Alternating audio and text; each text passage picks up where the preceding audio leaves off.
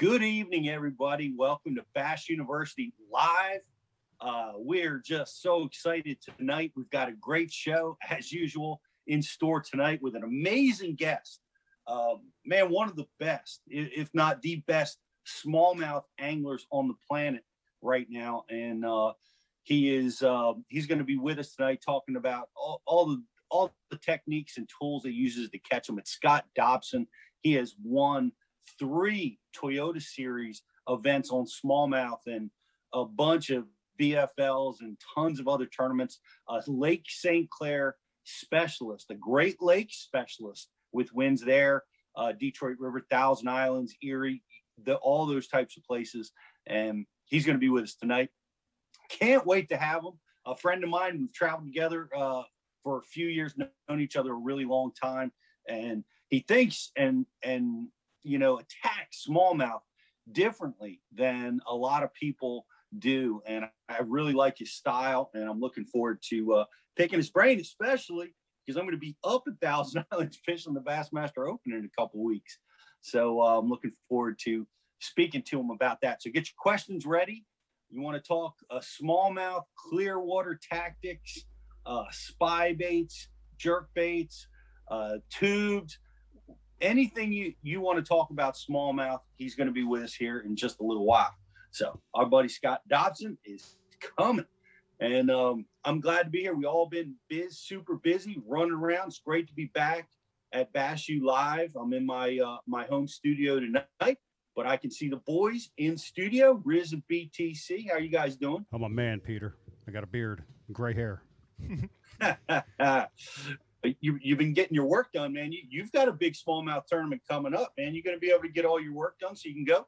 I'm gonna get, uh, yeah, I think I'm gonna get that done. I don't know if I'm gonna be prepared to go. Mike's gonna pick me up, and I'll just be like, uh, dude, I'll just use your rod, you know, Just take one rod. It's pr- Yeah. prob- probably all you need. Just take a drop shot or something. black Senko. Yeah. That's That's, that. That may, maybe all you need. That's all I'm tying on. You know.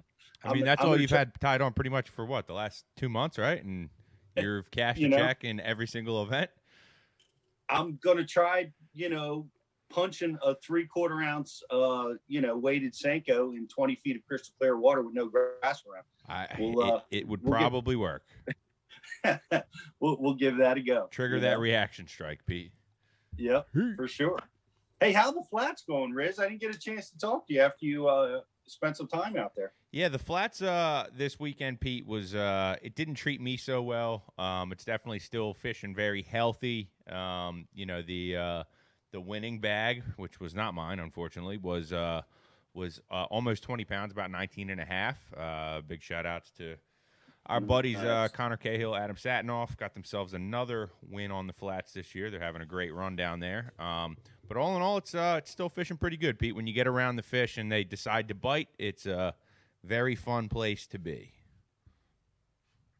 Did you ever get around the stripers like we talked about for No. fun?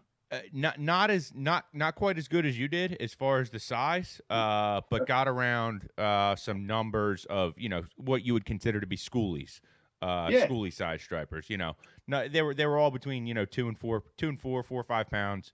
Um, nothing real big, but some fun top water action in there. So it was uh, it was it was a fun bite. what's eating size? What, what's keeper size? Uh, 19 inches. 19 is? Yeah, Okay. 19. Eat Did, any? did you? No, no, no, no, no keepers, and I well, eh, some of them might have been close, but I was more in the mode just throw back and fire back in there and get another bite. Rich only Awesome. eats catfish. I definitely eat the stripers too. Bottom, bottom Yeah, well, Yo, they just I had did- a uh, snakehead derb out there, Pete. You see that? I did not see that. Yeah, Scott Sewell was a big part of. I guess he set the set the deal up. Um, but so they had a, a snakehead derb. I think they had thirty boats, fifteen kayaks, or something along those lines.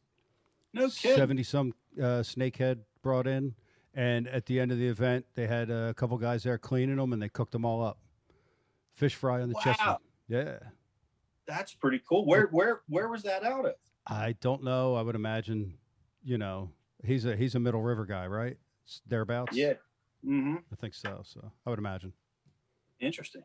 Well, I, I uh, put beat down on uh, Bob Soley uh, with a, five pound catfish uh, taking first place miscellaneous fish in my tournament on Sunday over a three pound snakehead.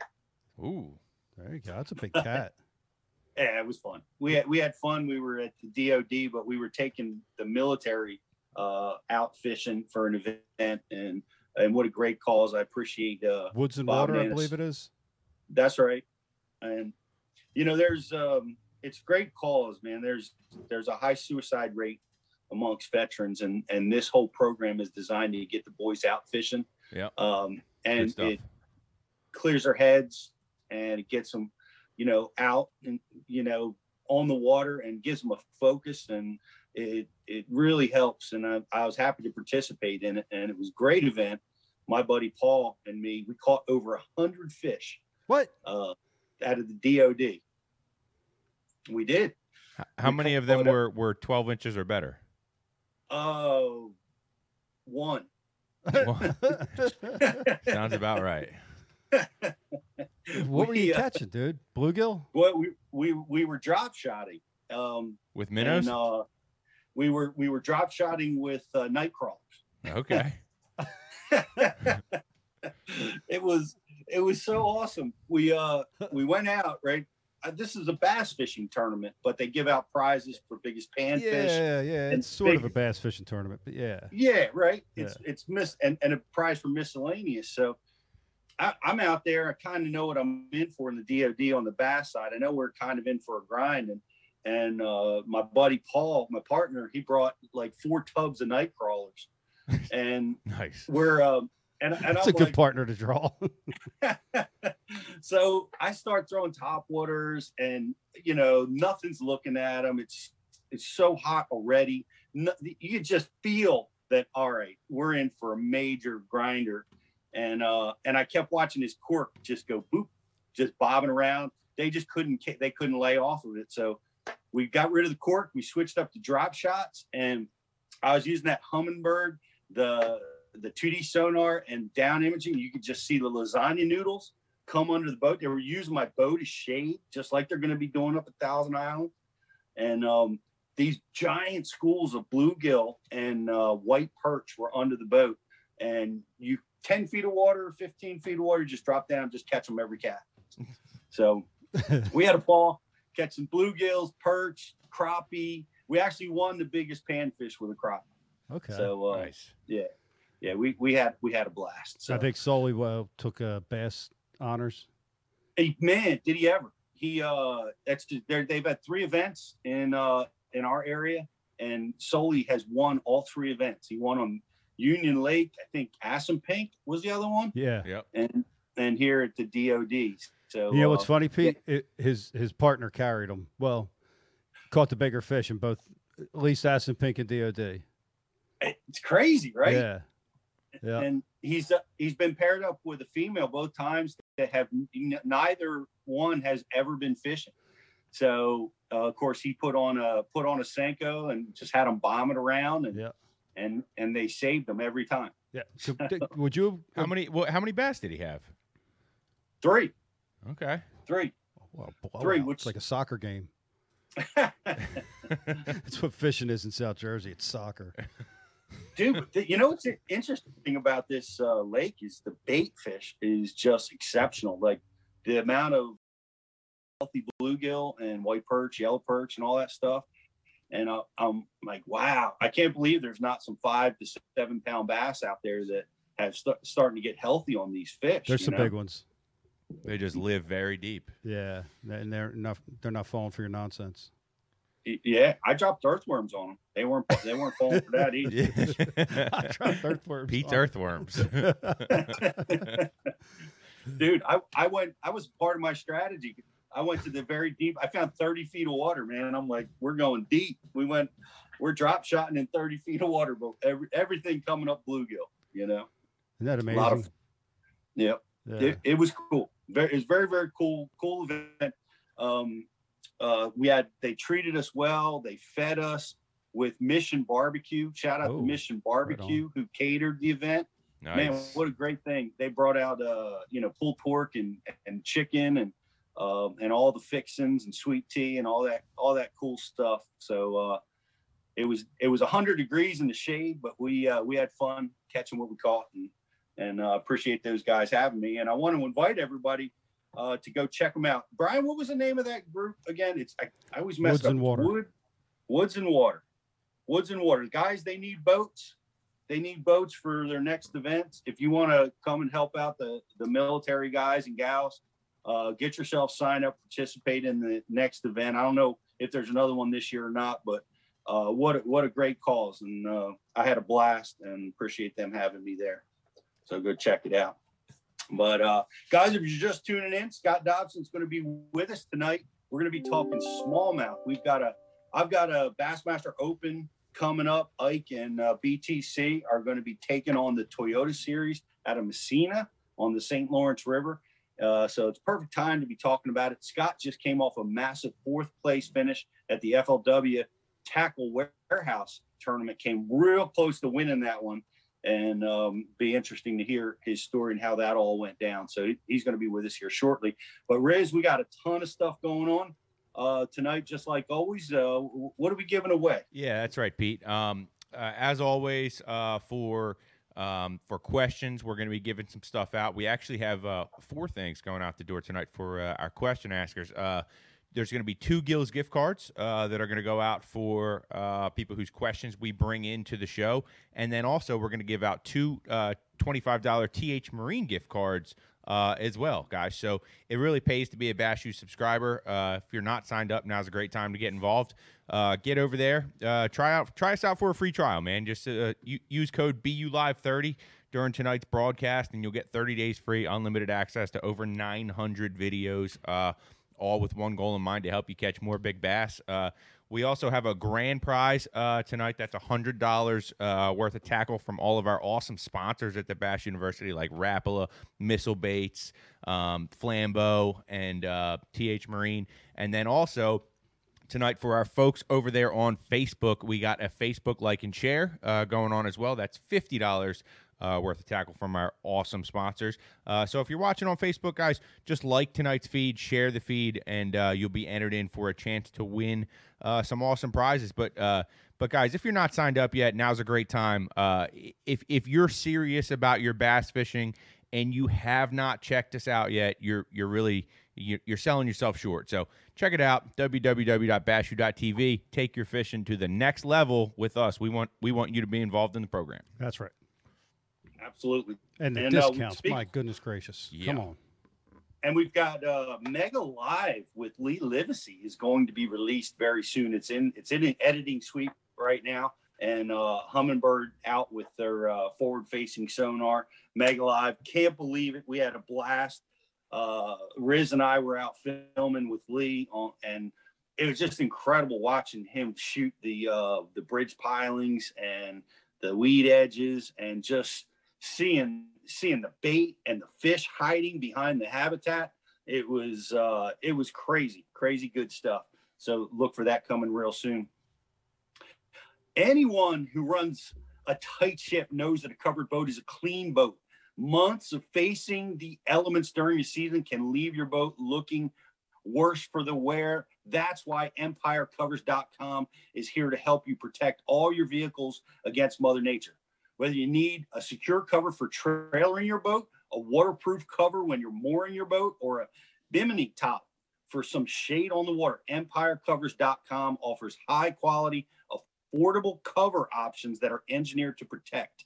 They offer covers for your other vehicles as well cars, trucks, RVs, jet skis, and more. Everything you got that you keep outside, they got it covered. Every cover comes with a free multi year warranty to guarantee that it remains durable over time. With over 100,000 customer reviews, you can trust the M- that Empire delivers quality products and customer service. Listeners, our guys can receive free shipping plus 60% off the original price of their cover order. Visit empirecovers.com backslash bash you or use promo code bass60 at checkout empirecovers.com protect what you love guys if you I, i've seen you I've, I've driven down the road to the launch ramp i see boats partially covered not covered campers you got something that you keep outside. I know you're looking at it like, man, I need to get a cover for that. Now is the time. It's an amazing deal 60% off the original price plus free shipping. EmpireCovers.com. Guys, check it out. Um, do, do we have anything? Are we you talk about our like and share Riz tonight? Are Yeah. ready to So uh, and also Pete. else? Uh, also Pete, guys. Also, any- Pete. Yeah, also Pete. On the ma- Anybody who uh, likes and shares tonight feed, you're also entered in for a chance to win an Empire cover. So, Yep. guys, even more the reason like and share tonight's Bass U feed, and you could be winning yourself a three hundred dollar Empire cover. It's a great deal. Like and uh, and the guys on YouTube, uh, entertain me, dude. And I'm gonna throw some of you guys in the mix. Bring it. Let's hit a commercial, Pete. Let's hit a commercial. We'll be right back with Scott Dobson talking smallmouth right after this. right here, right now. Performance driven gear so you can fish longer, harder. Gills Performance Fishing. 2021 REDCREST champion Dustin Connell here. And if you watch live coverage, we just got done at Lake Eufaula. I caught my fish using the active target with Lowrance. What you didn't see is I run a SeaClear Power harness in my boat. One of the main advantages to running this harness is it does not drain my batteries down at all running my four units. And what that's going to allow me to do is I'm able to see my bait at 8 a.m. just as good late in the day. Y'all check them out at seaclearpower.com. You take pride in your boat, so it deserves the best protection possible. Our durable woven fabric prevents ripping and provides UV protection, and our tape seams provide protection against the elements. The heavy duty shock cord hem and strap and buckle system provide a tight and secure fit. Our top of the line boat covers come with a ventilation system to keep your boat free from mold buildup. Empire Covers, protecting what you love.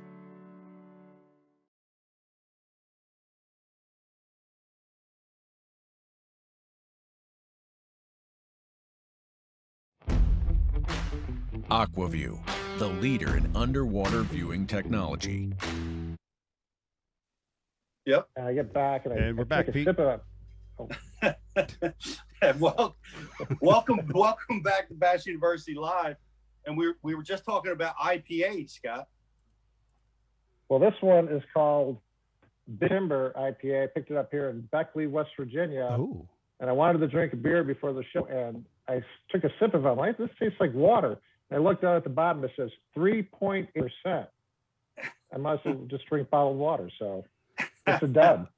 Probably Well- the worst beer I ever had. Shit, I need a beer. Hold on. Tell it like it is. Yeah. I'd be better Well, off with a Busch Light. yeah, at least you'll be well hydrated for the show, Yes, Scott. exactly. That's good. Guys, uh, here with us, here he is, is our boy Scott Dobson. He's won a ton, won three Toyota series, a smallmouth uh, specialist, friend of mine. Two of them? I saw Two saw- Toyotas. what was the third multi-day uh, ML Major League Fishing tournament you won? None yet. I came in second, had a second, a third, and two W's on the Toyota. And I won Angler of the Year on the Toyota a couple of years ago, and I can't get past a fourth place finish on the tour. Well, that's fourth is amazing. You just come off a fourth place finish. I was looking at your two day win on Lake St. Clair at the at the BFL level. You must have won the super tournament there. I think I won two of those. I think I won two of those, maybe. Well, you've you've won a ton. Uh, what you won six BFLs on uh, Yeah. St. Clair and Detroit River? Mm-hmm. Yeah. Yeah. Crazy. You know, I never thought forever, I never thought I could win a BFL because the competition's so stout on the Great Lakes. And you got the Ohio boys, you got the mm-hmm. Michigan boys and the Indiana boys, and it just was never, it would never happen. And then it just happened. And then it happened, and then it happened again, and then it happened again. And then I won one in the spring and I won one in the fall. And I'm like, and that's like that's a big deal. I mean, any win's a big deal. I don't care if you're fishing a jackpot tournament on your local lake to right up to the national level. But um, yeah, once you win, you're like, oh, that wasn't so bad. I did everything right, or I did everything wrong, and I still won. But to win on the on the BFL levels is amazing against your peers and the people that you grew up fishing against, and then to win on the Toyota level was satisfying, greatly satisfying. And then to do it again in Trenton, Michigan, on the Detroit River, where I actually grew up last year, was was incredible. I mean, it was just a, a whirlwind of emotions to win. And the town I grew up in as a child, and where I used to catch smallmouth and largemouth off the bank, not on a boat. Wow. I'm talking like Wow. driving around on my bike or on my moped, and that was cool. That was a really cool event. Man, that that must have been super cool. The, the is Trent. Where is that? Is that down by the mouth of Erie? Is, or Yeah, so Trenton is where the Detroit River dumps into Lake Erie. okay, Mhm. So yeah, so it's current. You got the lake, you got the mouth of the river, and you got the river itself. Super dynamic fishery, loaded with smallmouth, loaded with largemouth. I mean, the whole system is all the way up through St. Clair and St. Clair River and out into the Bass Island. So that's where I grew up. That's where I cut my teeth, and uh, I love fishing rivers. I love fishing smallmouth. I love everything smallmouth. Is that is Well- that called Trent or Trenton? Trenton, T R E N T O N. Yeah, oh, okay. Trenton, Michigan. we Not we to be confused with Trenton, New, New Jersey. Not Yeah, Trenton, New Jersey. We have a Trenton, New Jersey, and it, it's also near a river, but it's actually instead of where the rivers dump together, it's just where people usually dump their trash. Yeah. So Oh, okay. that's our Yeah, Trent. yeah, The river so- is the dump. Yeah, this river is a little cleaner. So the Detroit River is, uh, is an amazing fishery. Obviously, Lake St. Clair is. Um, with the goby, the perch population, we got alewife, we got shad, we got crayfish, um, everything. So it's a super incredible fishery. Right down It's to the end of the St. Lawrence River. right, where Ooh. you have one as well, and uh, ha, you know, I want to ask you this because it's interesting to me, and I, I don't know if you put it together yet, or, or- because you started winning, and you said, you know, then the wins started piling up. You're fishing against guys that, man, they spend their whole lives out there, and they're dialed in. They they have been winning there for a, a long, long time, and it's so hard to best them. It, it's got to be so difficult to to outperform them. What what how do how were you able to separate yourself and and get those wins? You know, I really, honestly, I, I don't know. And I'm just humbled to be on the show. First of all, like it's an honor to be on your show.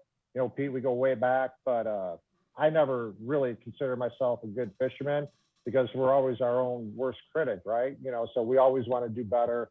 We always want to develop a pattern better or technique or whatever it is. But, you know, I still get my teeth kicked in on smallmouth fisheries and I get my butt kicked on largemouth tournaments. And I have success in largemouth, but I do like fishing for smallmouth. And I, I can't I don't know if I can explain it. I can, we can talk about different things, but I fish fast, super fast.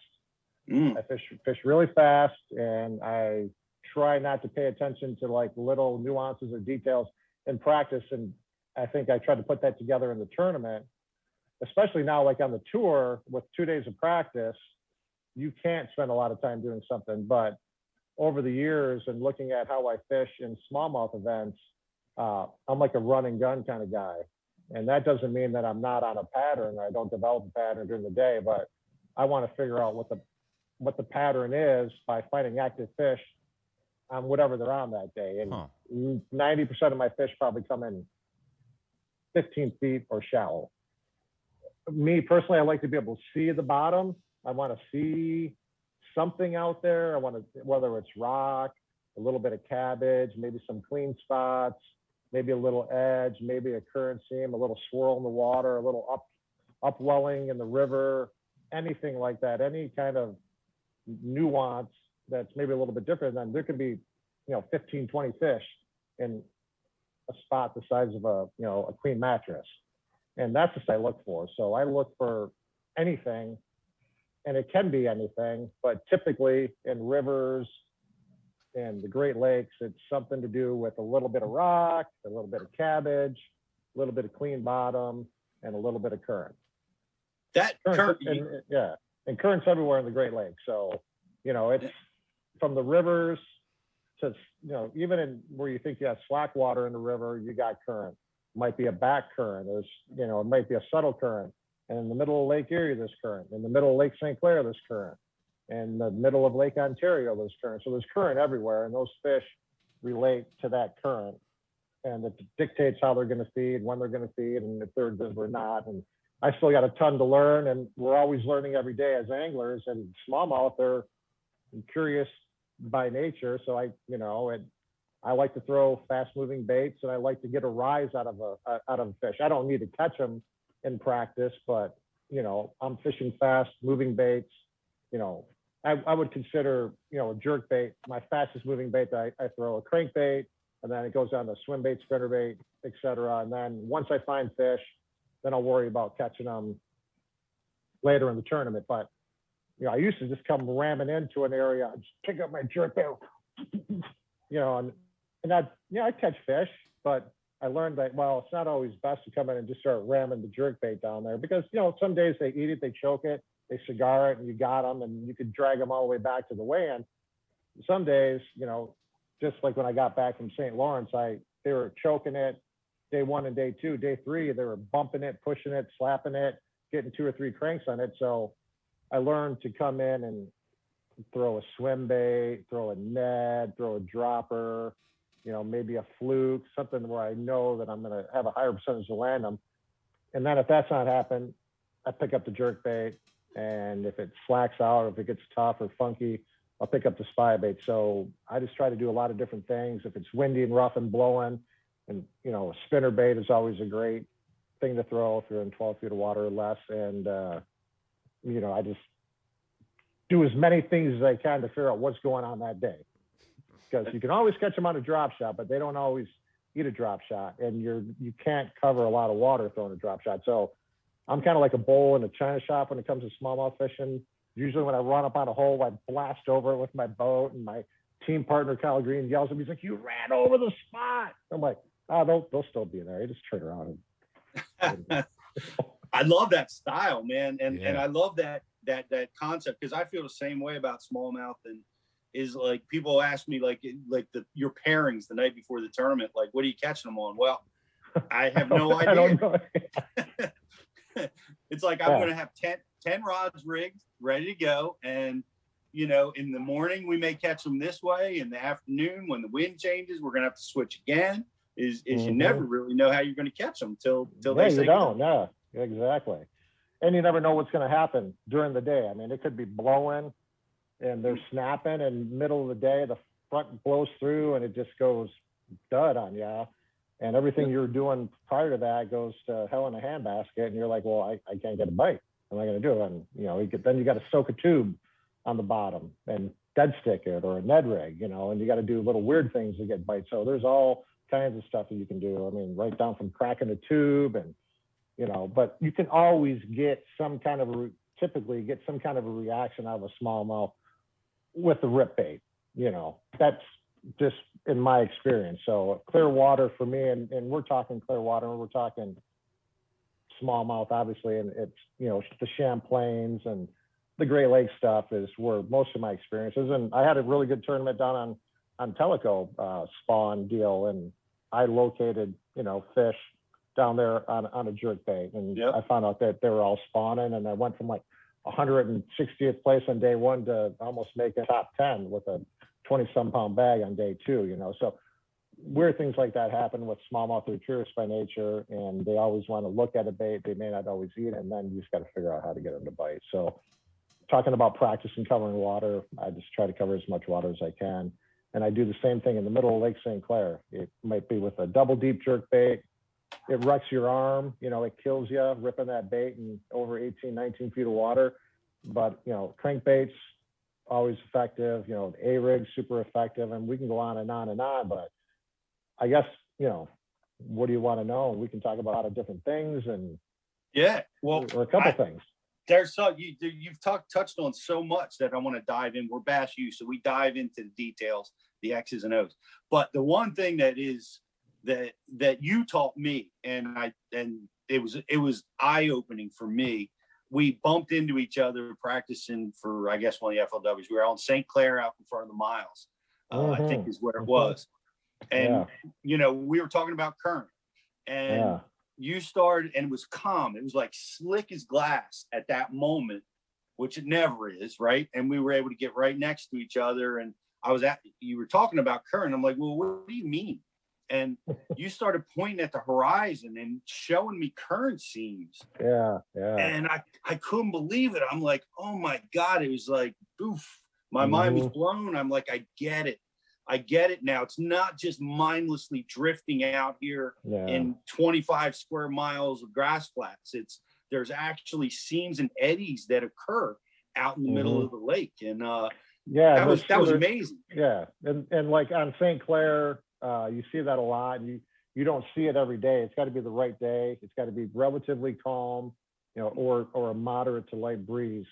Sometimes when the wind blows out of the south, light, slight, you'll be able to see that, and you'll see these big, long current seams just running through the lake, and they run from you know north to south. I mean, St. Clair doesn't line up exactly north to south, but it pretty much does, and and what the what that is is you know Lake St. Clair is flat and barren as a rule, but it has little subtle depth changes, and a lot of times where that current it changes every year. So like I got three thousand waypoints on Lake St. Clair, and maybe fifty of them are good, you know, but they change every year. So what we find is we get these little clusters of waypoints, catch fish, good one, market, market, market.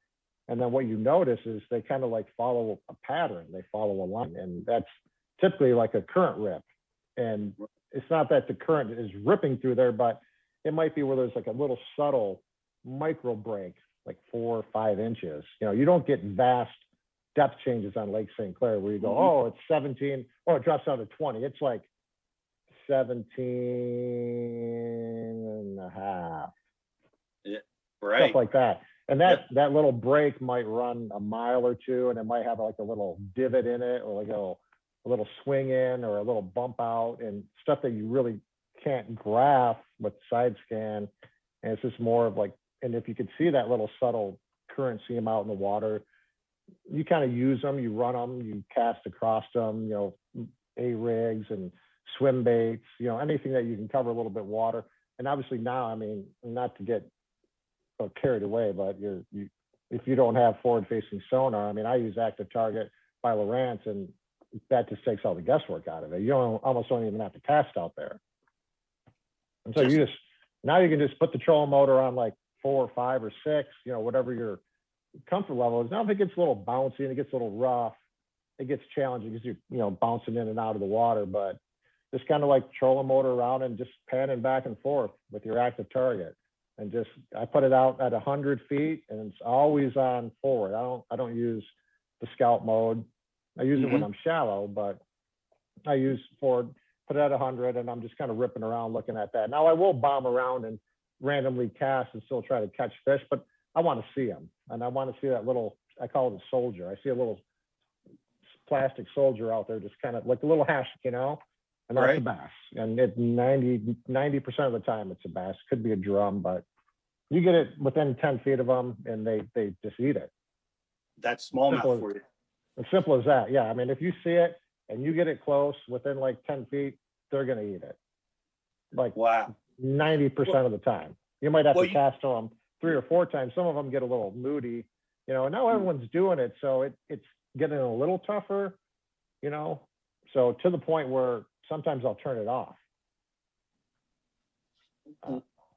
Just just to be able to get closer to the fish or because it pings. I don't know. It's a noise. Yeah. It's you know, it's no different than turning off your sonar when you're pinging going in anywhere. You know, so mm. if you don't need it, if they're you know, if it seems like if it seems like they're running from it, well, why do you want the fish to run away from you? I'd rather put, have them run into my live well. So if I know they're there, you know, but if they're biting and I'm I'm casting the fish and they're eating, I'm going to keep it on. But you can turn it off just to see if it you know does anything. But currents currents everything in, in smallmouth. It's everything out in the lake in Lake St. Clair. Um, they like to be around a little bit of cabbage. Uh, doesn't need to be a lot. Little sprigs are good. They like to be around sandgrass that bumps up to sand. And you know, I imagine like a smallmouth in 19, 17, 18, 19 feet of water in the middle of the lake, and uh, I can't see them, so it pisses me off. I can't see them, but I can see them now on my active target. But you Mhm. can't really see exactly what they're sitting on. But I imagine the smallmouth sitting out there on sandgrass. It's green, it's short, you know, little short grass. I see them looking out on the sand spot and they see a crayfish out there, a perch, and they run out and they eat it. So I throw my tube out there, I throw my drop shot out there, throw my my jerk bait across that, I throw my spy bait across that, and that's how I fish deep on Lake St. Clair. I look for those those current seams, and it ends up being a little subtle break where the current passes around, and a little bit of cabbage. Definitely want some clean spots and sandgrass. And Can you can you describe anywhere? can you describe uh, for somebody that's going to go try to find a current seam what what visually does that look like when you're when it's slick calm out what does a current seam look like This looks like a little. There'll be a little bit of ripple on the water, and then there'll be like a, a flat spot, and it might be two or three miles long, and then you'll see another one like 200 yards over from it or 400 yards over, and they just you just see them everywhere. And like I imagine, like you know, Lake St. Clair, all the delta come out, and then they all pour out into the lake, you know, and it, and Mhm. it's just like a big, you know, big apple, right? And the current just flows. That current washes through that lake like a toilet. It flushes every three days.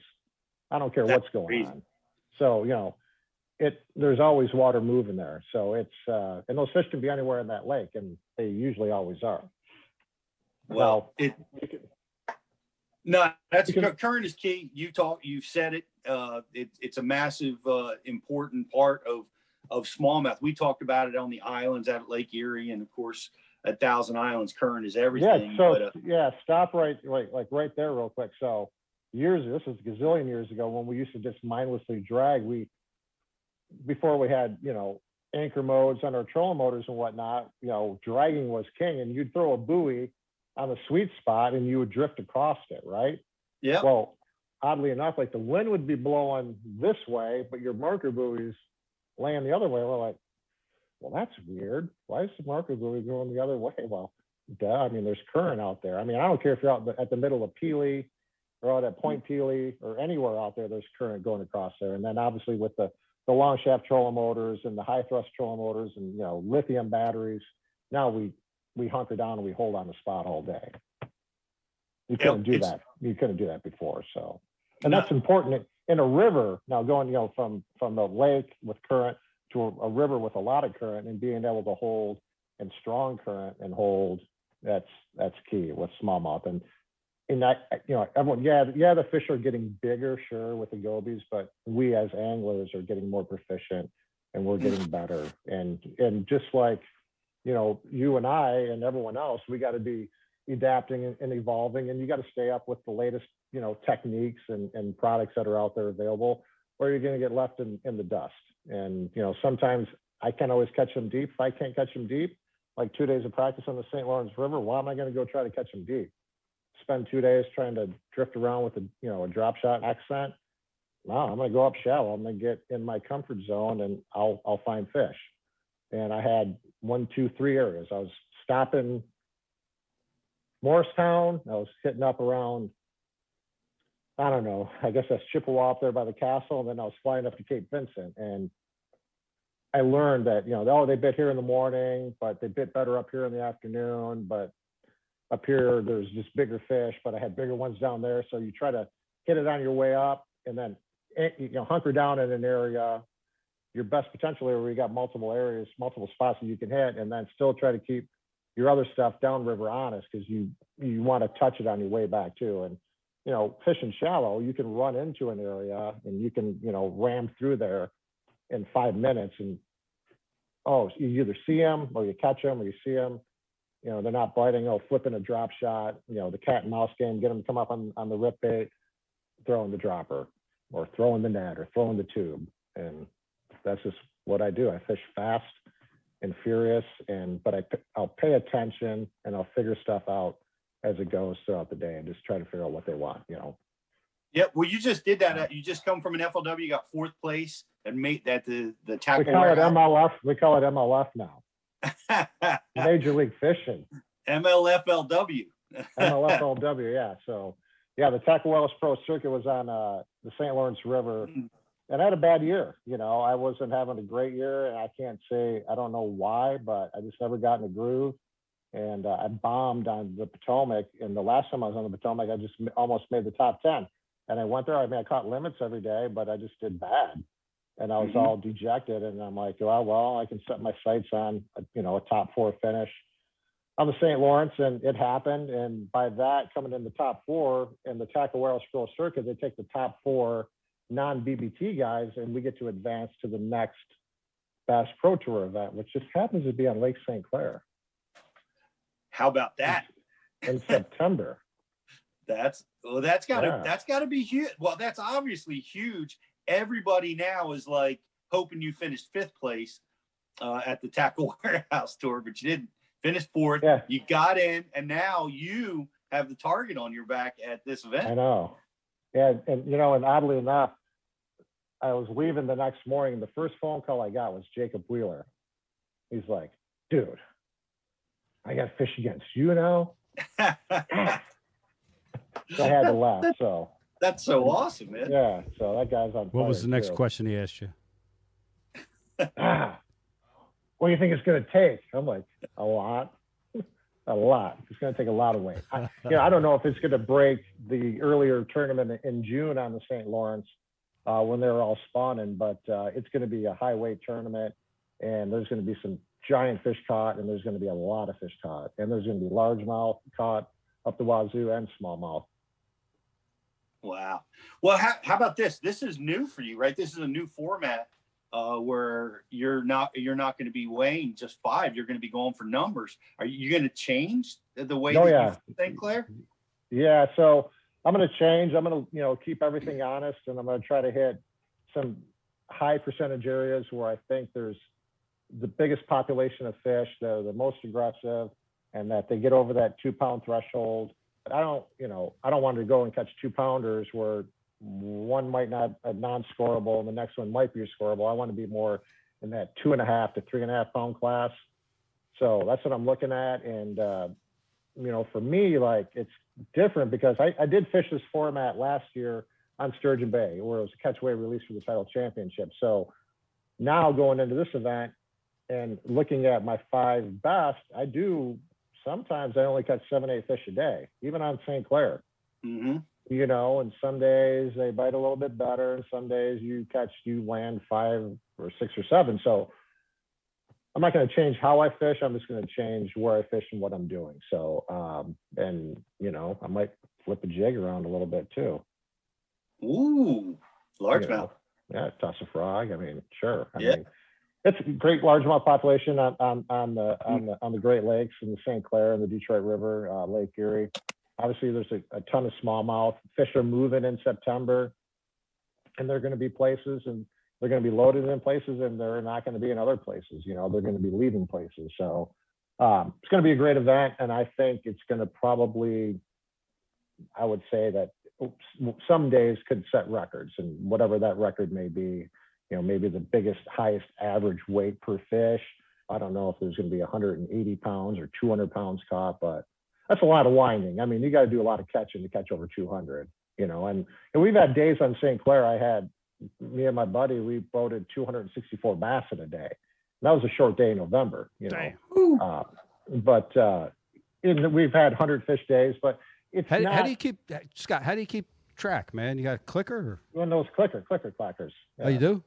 And you still don't even, you miss some even doing that. Oh but yeah. if it if it hits the gunnel, it counts. You know, if it comes off in the air, it counts. If it comes up, you know, like close to the boat, it counts. You know, but I got. Just Uh, doing yeah, you pro get- releases, you where where you don't Yeah. want to have to deal with the treble hooks. You just kind of yeah, come off at the side of the boat if you want.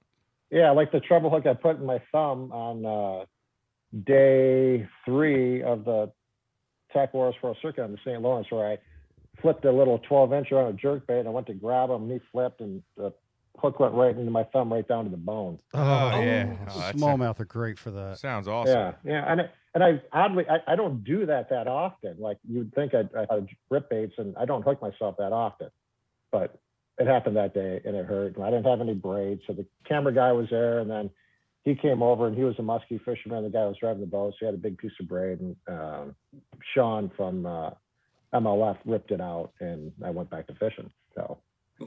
Awesome, awesome story. You had no Hey, braid well, in the that's good. boat. Well, I had braid for my uh, spinning rods, but when I go to St. Lawrence, I take all the big sticks out. I So mean, you- I'm not going to go for largemouth or throw a frog. So yeah, I don't. I lighten up my boat. I don't want a bunch of clutter in my boat. If I'm going smallmouth, I'm going smallmouth, and my tackle's so like refined down. I you know I can get by with a one gallon Ziploc bag of tackle. You know, so I take what I need. And yeah, I'll take some extra stuff, but I don't like a lot of weight if I'm making big runs, and I don't want a bunch of clutter in my boat when it comes to smallmouth. So like I keep it kind of simple, and I'm doing you know pretty much my same game. It's jerk bait, spy bait, drop shot, Ned rig, tube, swim bait. I mean that's that's it. That's what. That's it. That's a good top five or top six. You forgot Riz, top order. I know, I I know we got uh, a lot of IMs on the board, and uh, I want to I want to let our guys get to Scott and try to give away some stuff here. Yeah. What do we Uh got? oh. For sure, Pete. So the uh, the first question I'm going to bring in here is from Philip Campbell. He's going to win himself a uh, $25 Gills Gear gift card for this question. Um, and Philip Campbell wants to know: uh, Are there certain times a year, Scott, where you can feel like you're around too much bait to catch uh, to catch the bass? And what do you do in those situations if you feel like there's too much bait in an area to to trigger those bass to eat your lure? Well, you know, wow, uh, that's a tough one. Um, I never had that experience. You know, you know, I take that back.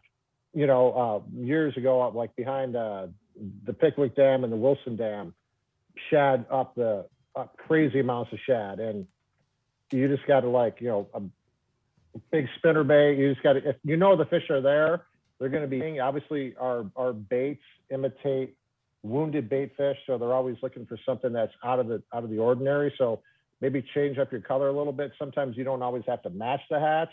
You know, like I'll throw a, a pink fluke or a pink a pink jerk bait, or even a, a, a painted pink spinner bait, like on uh, on Cumberland and stuff. So sometimes it's not always about matching the hatch with smallmouth. It's throwing something a little bit louder. So and just stick to them because the fish are there, the bait's are there, the, the bass are there.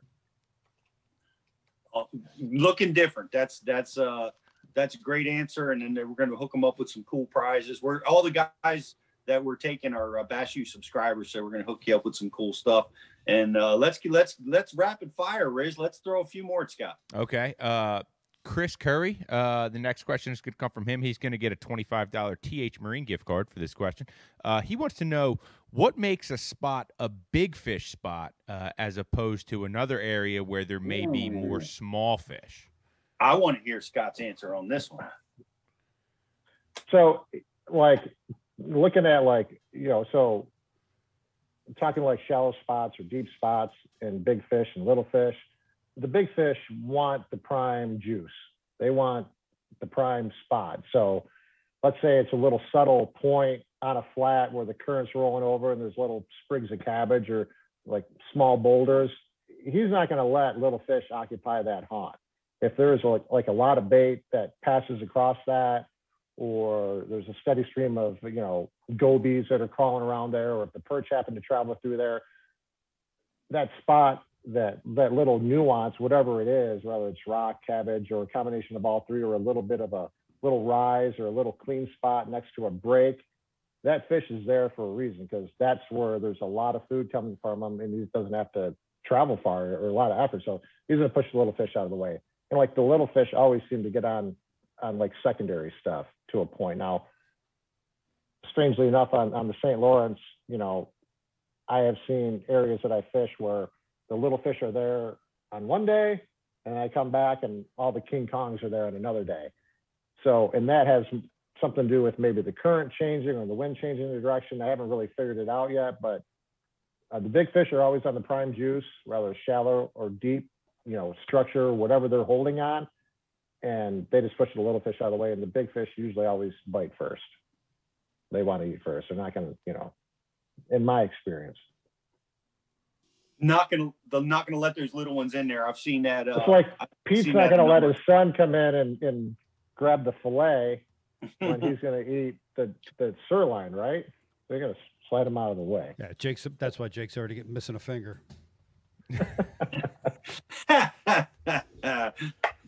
ah, that's funny. Hey Scott, um, cheers, bud. Thanks for coming on. Congratulations Oh, on success, I- and, and there's a good beer. Yeah, that is a good beer. Yeah. I like the Very Mosaic nice. Promise better. What's that?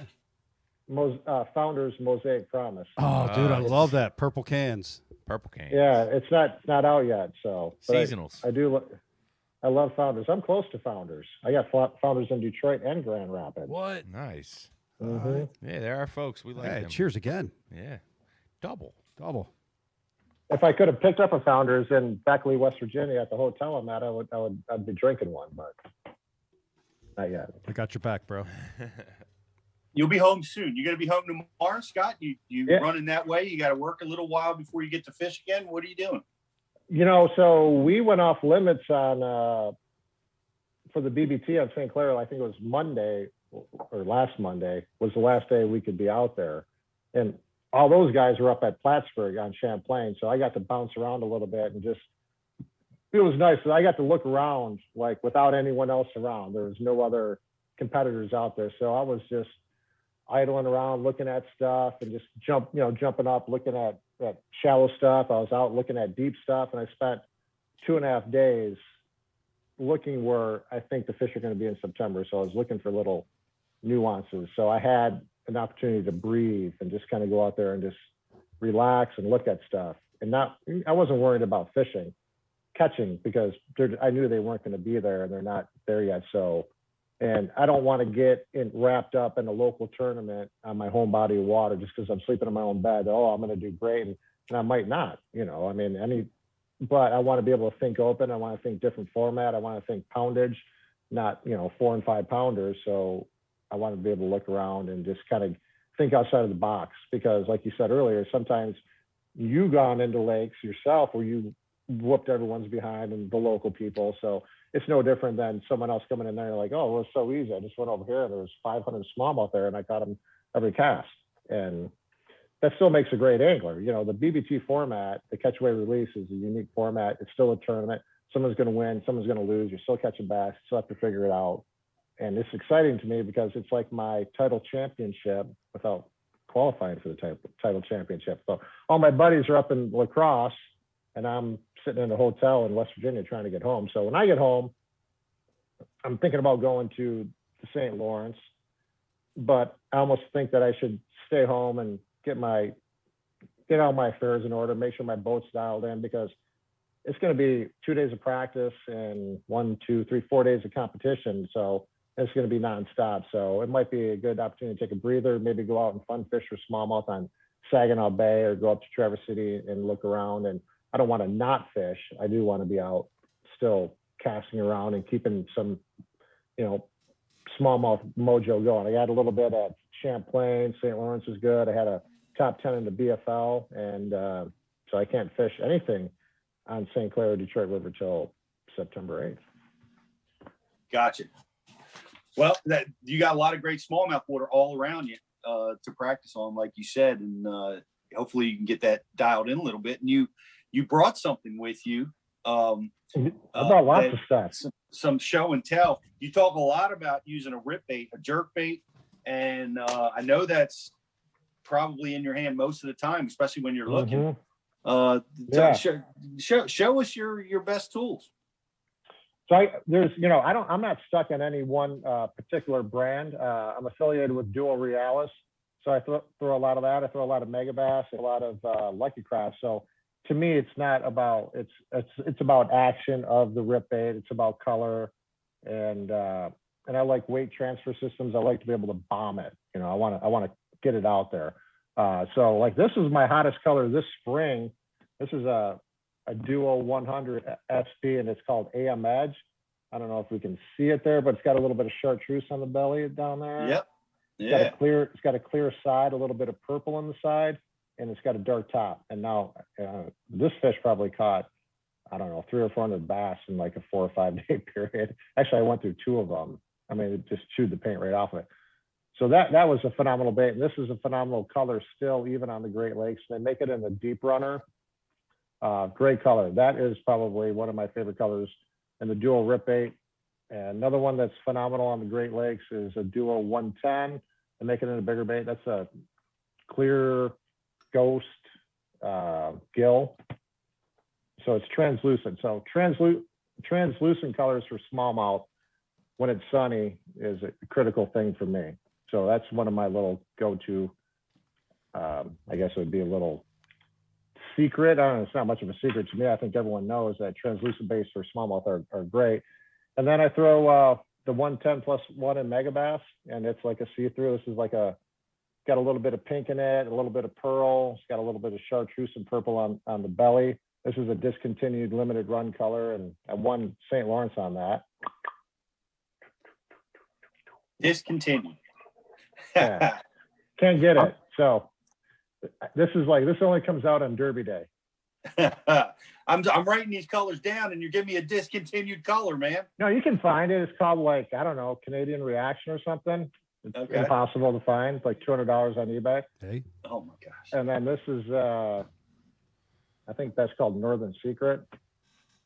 And it's the same, you know, you'll see a trend in these baits. It's clear, you know, they're they're see-through. I can see right through that bait.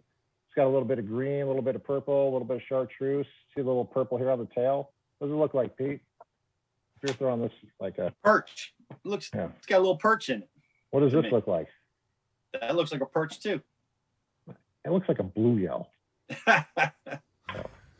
And then, uh, and uh, you know, when I get around bait and we're looking at shad, and or if it's cloudy, raining, overcast, chartreuse shad is is money.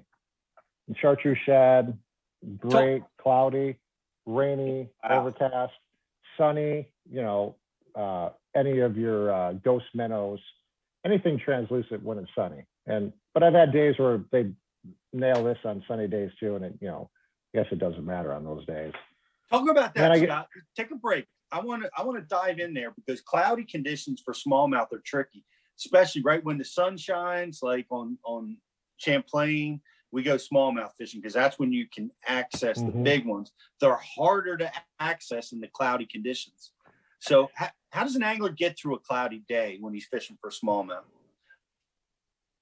I throw like uh like a chartreuse shad color, a little bit. It just seems like a little bit more loud in the water, you know, like it just pops a little bit more, or Mhm. like a white, like a pearl color, chartreuse shad, or um, you know, like on Champlain, it's on those cloudy, rainy days, you know, I'm bombing a a spook or a whopper plopper. Like I've caught some bigs on Champlain on a plopper, small Right.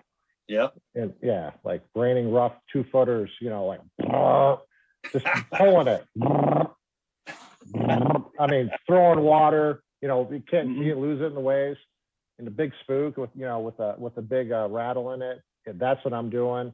Spinner bait um, is phenomenal on Champlain when it blows. And then on the bottom, you know, I'll and I just did this on uh, Champlain there in July or June, J- July, we were there, and it was torquing. The second day it was windy, it was raining, it was crappy. And it was my best day. It's almost 19 pounds, you know. I had a not a great first day, and I missed the top 10. I think came in 15th or 16th or 17th. But uh, it was a chartreuse shad. I was throwing a, a brown uh, Keitech, you know, green pumpkin, and uh, Carolina rig. So cover, and then the spook, you know, the spook would be good, and then it would die out a little bit, and then it'd get good again, and then it'd die out a little bit. And I caught a couple on a um, key fish on a a darker color. It's like a shad color uh, spy bait that had a little bit of chartreuse on it, but it wasn't super like clear translucent. It was just it looked for whatever reason it looked good in the water, so I threw it. It was like I don't even know what this color is called, but CL Dace or I- It's, it's uh, a good color. it, has This got a lot of contrast. yeah, I, I This is yeah, this is uh, a the 100. yeah. I, I think I have that one. And then, you know, if it's sunny and, uh, you know, I like this Komochi Wakasagi. It's a really good color. And then What what is a Komochi Wakasagi? it's this color. That's what it is. Ah, good answer. I don't know. That's the answer. I don't, you know, but it's, it's a, it's a little translucent and it's got a little, you know, translucent on the top half. And then it's got a, like a, a chrome belly almost. So it's a good shad imitator, alewife. Looks good. Why are And then, you smallmouth know, so hard and- to land on a spy bait? It's the spy bait. I've lost It's- big it's largemouth not- too. It's the angler. Go ahead. No, I, I don't know. I, You've lost more than me on it. Tell me um, about it. I, I like throwing the bigger ones. I throw the 100 and the 90 and I throw it on a on a on a bait cast setup, and I throw it on a, a seven and a half foot like like a crankbait rod that I throw like a DT ten on, you know, or Really? DT six. What Long rod, test? so it's ten, sometimes eight, but usually ten.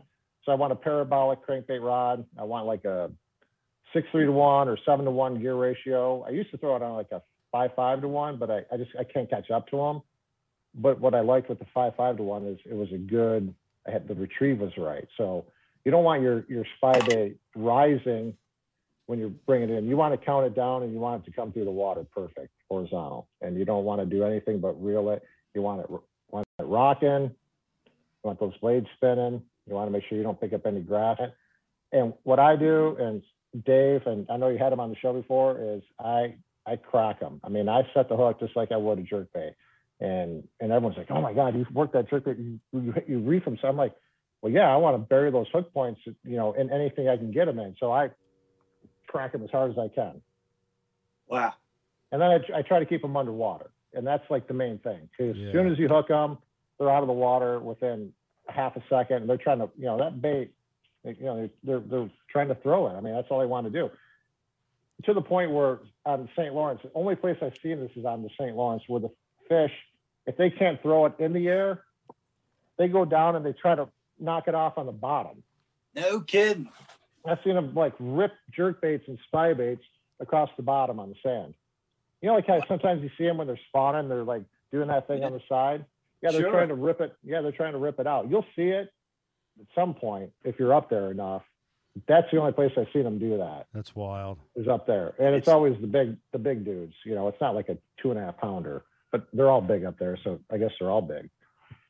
Wow. So, yeah, that's so crazy. Scott, let, I want to go a little deeper with the spy bait. So you you don't throw the 80 as much then? You're, you're throwing the, the, the 90 and the 100. And that's mostly I'll throw because you can throw it on a casting rod?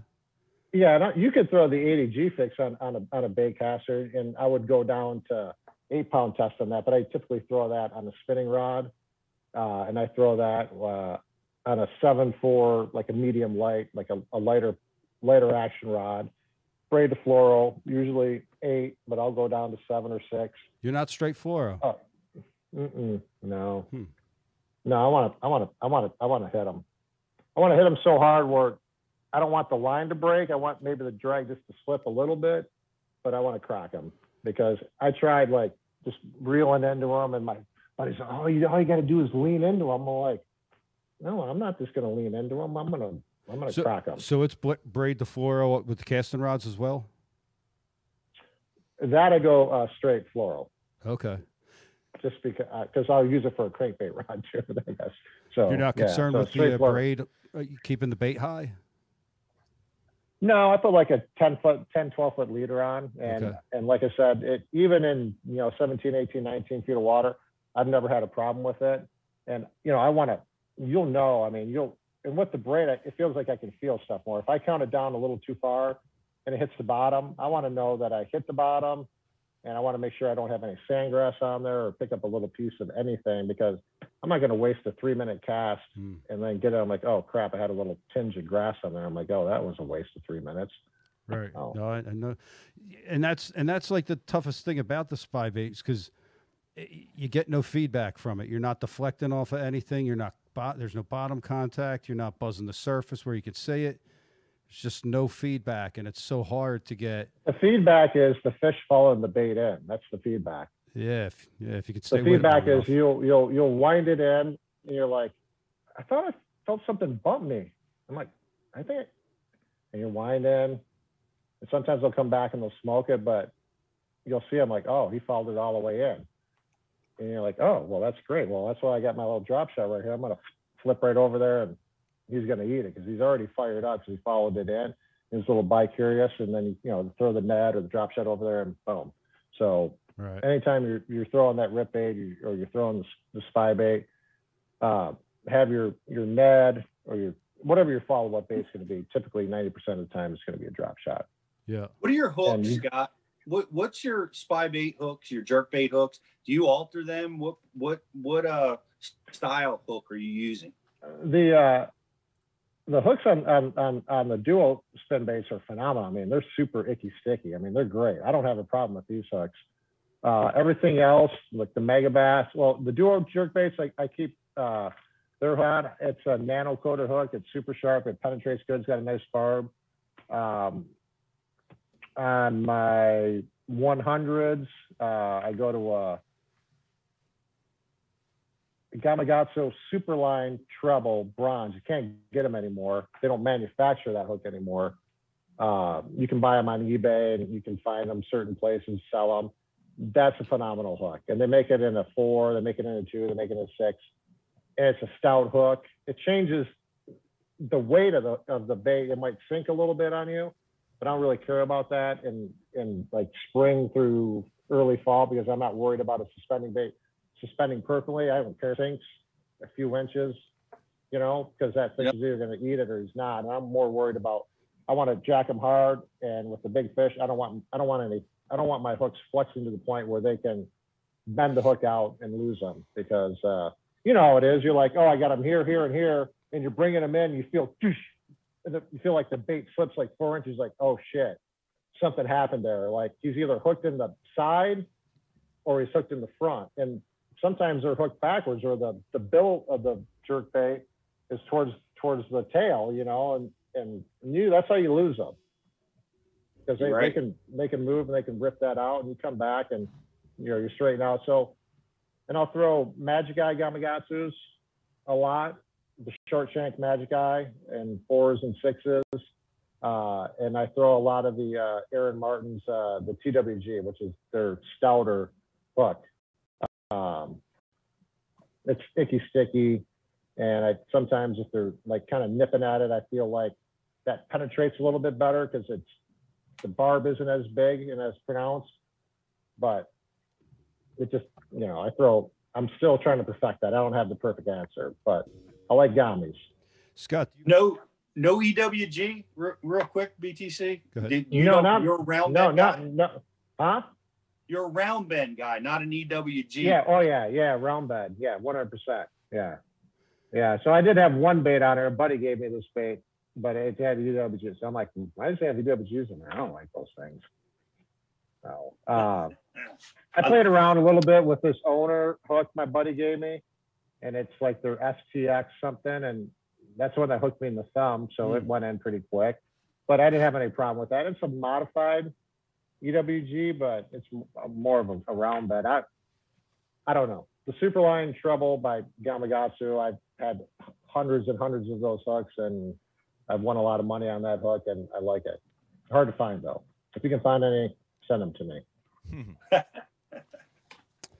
What do Scott, you, what do you uh, got, BTC? do you do you mess with the split rings at all? Do you do the braid split rings with that spy bait? No, uh, you know, people talk about that with the Silver Buddy, which is probably my other, like my winter, early spring, uh, winter technique. I love blade bait fishing, and Right on. I've never messed around with that because usually in that time of the year, I'm not worried about a tournament situation. So, but I always put a split ring on my blade bait, but I have not done the braid deal on either of them. And, and conceptually, it makes a lot of sense, but I have not messed with it. Have you? Has anyone else? No, but I We- hear we- people talk about it, so I talk about it. You know, Yep. just fronting like everybody else out here. Zona fighter. We've had guys come on come on the show and and demonstrate it for us and how it's uh, completely change their strike to catch ratio on even crankbaits. You know, they go through and and completely replace everything with that. Pete, if you Uh, remember correctly, Zona was actually really, really mad at Seth for giving it up on Bass U. It No, was. if you don't, if you don't Yeah. give up stuff, you never learn anything, you know? Yeah. you know, like it's like you know, like a lot of times we don't get to go out and fish with other guys where you can learn stuff but because we're too busy doing our own thing in our own tournaments and practicing where you don't get to learn stuff from other people. So, you know, you guys having the show and having people on uh, gets that out there. And guys, you know, they're not. No one's afraid to give up stuff. You know, you still got to go out and catch them. You still got to Yeah. go out and apply it. I'm pretty Um, sure that's what led to uh, Seth having to get his hair cut on Mark's show. If you guys remember, he got that buzz cut. It was payback.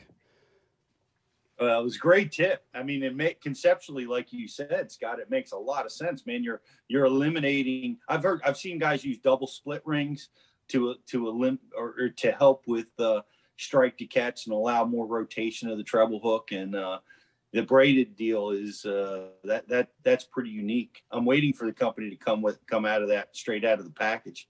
Yeah. But Yeah, I mean see. that would be nice, but you know, like, is it going to degrade over time? I mean, uh, I don't know. To me, not yet. Maybe I'll play around with it. I don't, I don't have time to do it between now and the Bass Pro Tour event. Um, so I rely on the hooks, and I want to make sure I have good split rings. You know, you got to keep an eye on that stuff all the time because smallmouth and split rings, they have a tendency to almost work them off a bait.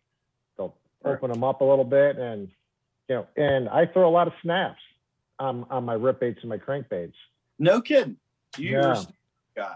I'm, yeah, I'm a snap guy. I've always been a snap guy. And uh, So's Pete. Dave Rowe, I don't know, Dave Rowe got me on that. He's like the smallmouth godfather in Michigan. And I don't know, I got to snap on one of these baits, but I, you know, I think it gives it a little bit more action. And I change colors a ton, always changing colors. I'm like, why, I'm like, why, why didn't that fish eat it? You know, I'm like maybe, maybe didn't like the color. So I'll throw on another color. And like at Champlain, especially, like they're so particular there.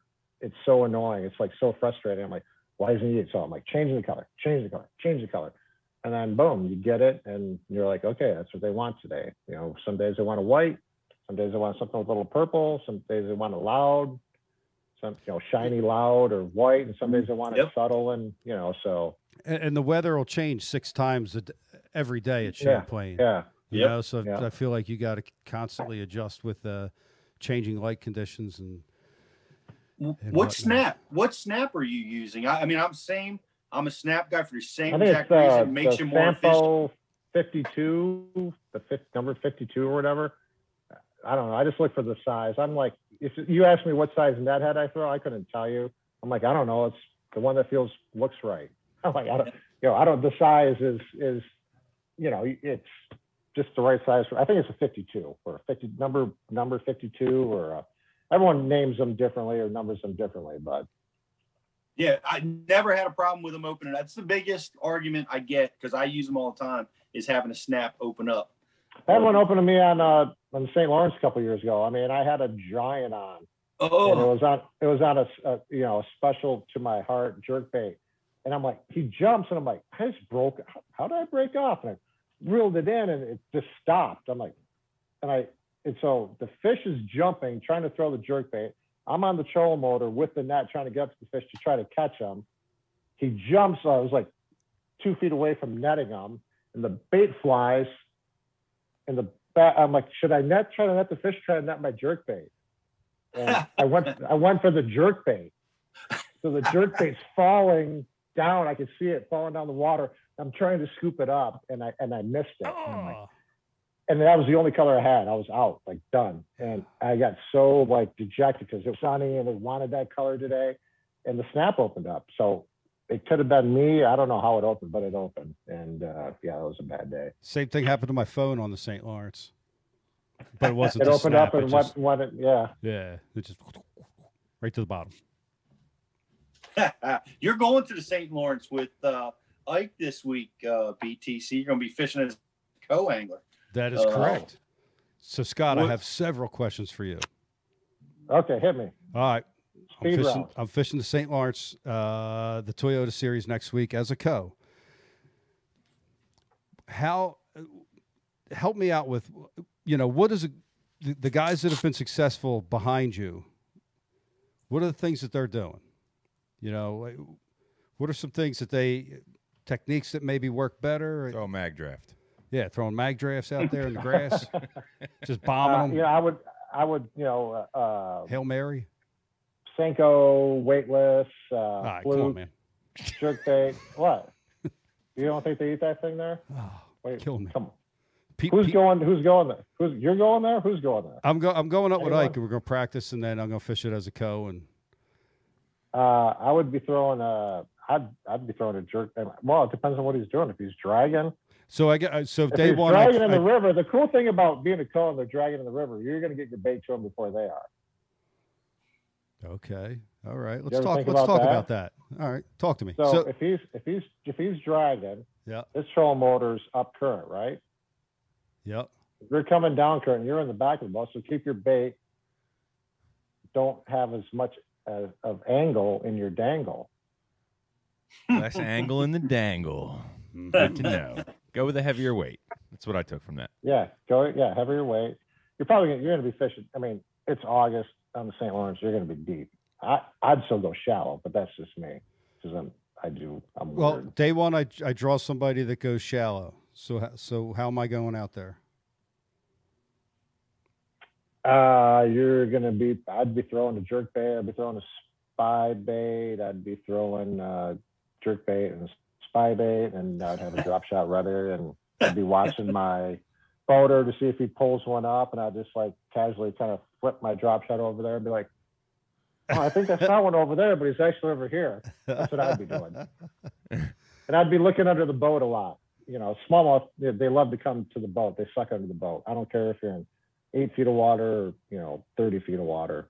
Yeah. They get, they like the boat. And some days they mm. don't like the boat. So it means, that means nothing, but they do like the boat. They like, they like the shade of the boat. But sometimes they don't like the shade of the boat. I don't, you know, it was Yeah. weird. They, they didn't like the shade of the boat deep on the St. Lawrence a few weeks ago, but they typically do. So, Yeah. and don't forget to throw the, the tube Yeah. on the St. Lawrence. The tube is still the number one bait for smallmouth anywhere. What? Mm. What? Yeah. Come Yeah. on. I've, I've won everybody I've won more more money on this color tube in this weight, quarter ounce provider tube head from Ferguson Art Ferguson and this green pumpkin purple gold. It's it's it's juice. It's like it's the money. Nobody throws that anymore, Scott. It's all Ned rig and drop shot. The tube is history, man. The tube's always on, always gets in my rotation, I always catch fish on it, always weighing fish on it. And Con and I together, like we've caught some giant fish on the tube, especially in the fall and year round. They still bite the tube. I don't care what anyone says. The Do you have is- to have current for the tube, or can you, will you throw that on a lake situation where there's not current? No, you could definitely throw it on a lake. They still eat it, and people don't throw it anymore, so it makes it even better. Yes. No, so the tube is phenomenal. The Are Ned oh, you- is great. You can, you know, the Ned is great. You can do everything you can do with the Ned with the tube. You know, I don't like when I throw a Ned. I throw a Ned for two reasons. I like it falls. I'll throw a, a heavier head, like that's like a three sixteenths. I want because it gets down fast, right? Deeper, whoosh, boom, gets down there, and I'll let it do its thing down there. The other reason why you throw a Ned is because you you want to do what the Ned does. You want it on a light head and you want it, what you think goes on down there is like, well, this image in our head, it goes down and, and it floats up and it does this. Well, I, I think it does that. But that's when, you know, you throw it light, the Ned. When the Ned really works, finesse is when it's down there and it's super light and it's dancing. And but I like to throw a, a Ned with a little heavier bait because if I'm active target, my fish I could, it's either a drop shot. In that situation, it's a drop shot or a Ned, and I want my Ned to get down there quick. So boom, shaboom, down. Boom, shaboom. Same Are you are you shot. dragging the tube or are you casting it? Are you doing I, the old I don't, I don't, drag I don't, yeah, I don't, I don't drag. I'm, I'm a caster, and I want my tube on, on clean bottom. I don't want it getting bogged down in sand grass or anything like that because I'm super particular. I get so frustrated if I get any blade of anything on my bait because you will not get a bite. You will not get a bite. so so you're you're casting to like spots with the tube. You're you're not sweeping it or dragging it. Um, I'll sometimes I'll crack it, you know. Okay. For the most part, I'm I'm casting, but I'm casting and I want it I want it around clean areas. I don't want to get it bogged down in any vegetation. That's me. what about the big argument on the tube is the strike to catch ratio? You will you will lose fish on a tube versus a Ned rig. Huh. My son will tell you that you lose every fish on a Ned rig versus the tube. He's like, oh, the Ned rig, you don't, you can't land them on that. I don't, I don't have a problem with either one. I don't, I don't use, I use Art, Art Ferguson. He's a buddy of mine. He makes provider tackle. He has a Ned hook. I don't think it's on Tackle Warehouse yet, but he sells it on his website. And it's a, it's an owner hook, and it's got like that little kind of kale kind of comes down, you know, on the Mhm. tip, and it's stout. It's stiff. You know, I've broke the, the old Ned, you know, that thin wire one. I've busted that a lot. And the same thing on my tube. It's the same hook. It's a stout hook. It's a smaller hook. It's like a two odd and a three odd. And I don't have any problem losing fish. The- The only the- problem when you lose fish with smallmouth is they clamp down on it and you never get a Mhm. hook into them. They just open their mouth, and that's how you lose fish. You don't ever have those. They're never hooked. It's Yeah. the same thing, even on a drop shot. You're like, why did I lose them? You never had him hooked. He clamped down on it. You moved him 30, 40 feet, and he like decides to jump. And you're like, yeah. You know, you just Love look at that. them. Love Yeah, that. that. yeah. That's my favorite part of smallmouth fishing. Yeah, the not hooking them part. Yeah, yeah. yeah. They're notor- they're notorious for that, especially the big ones. They just, they're. I think their jaws is so Strong. strong. you know. Yeah.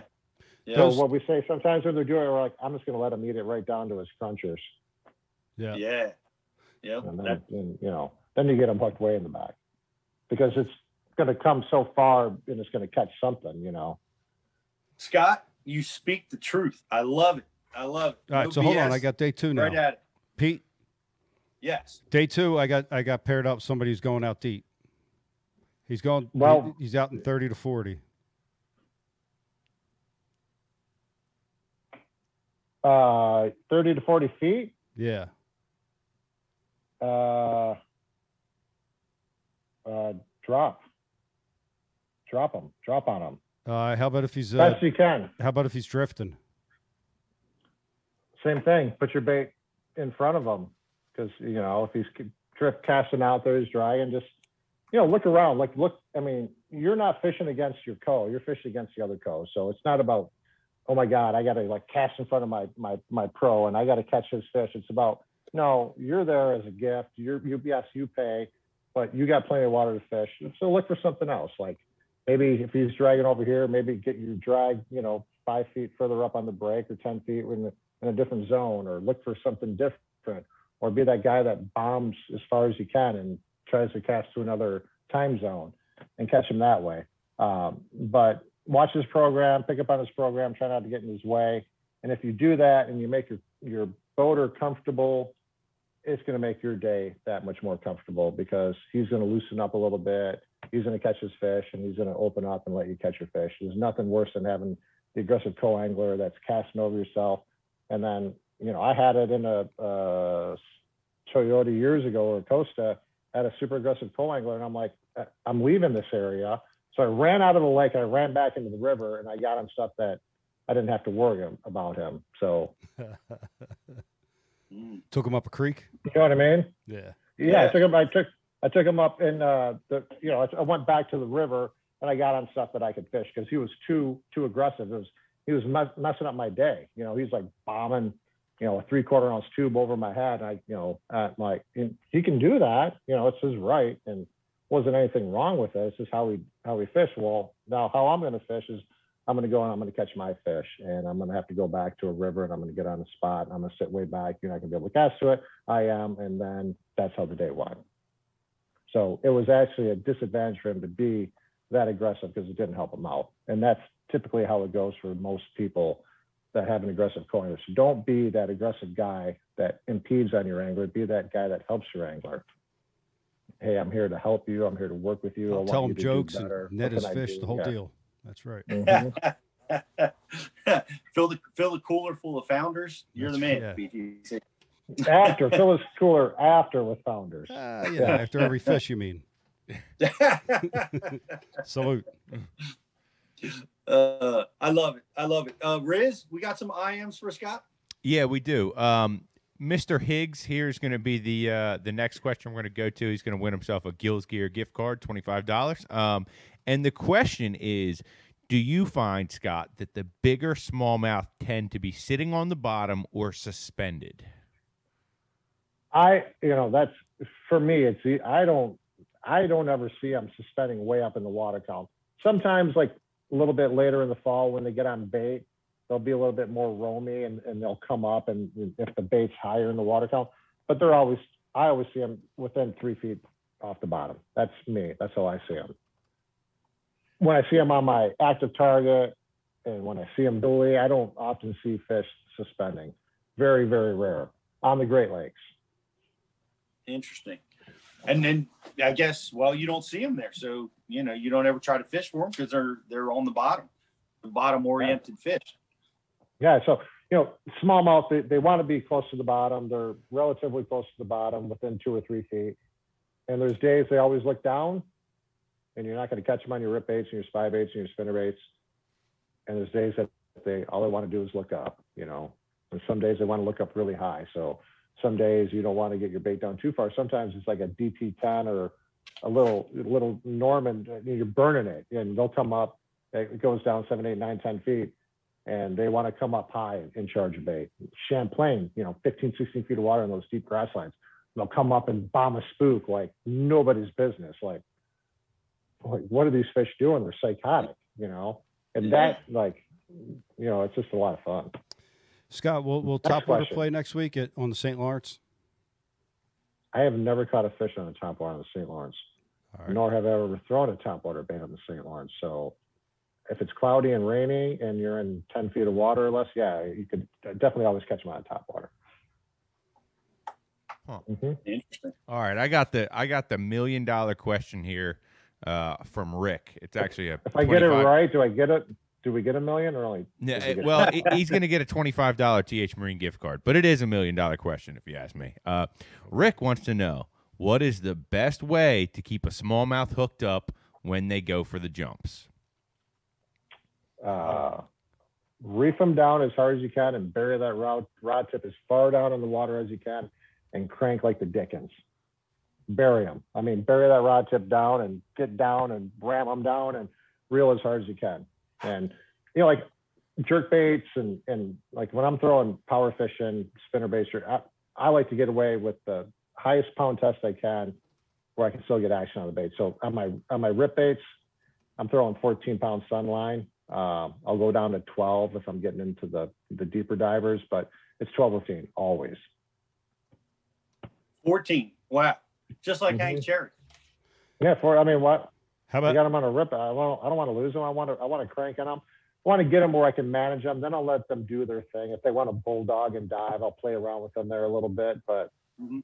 if it's me netting them by myself, I got to do that. If it's me and a, and I got a, a partner situation, I'm I'm reefing them. I want them. It, I don't want them jumping. I want to reef them in as fast as I can.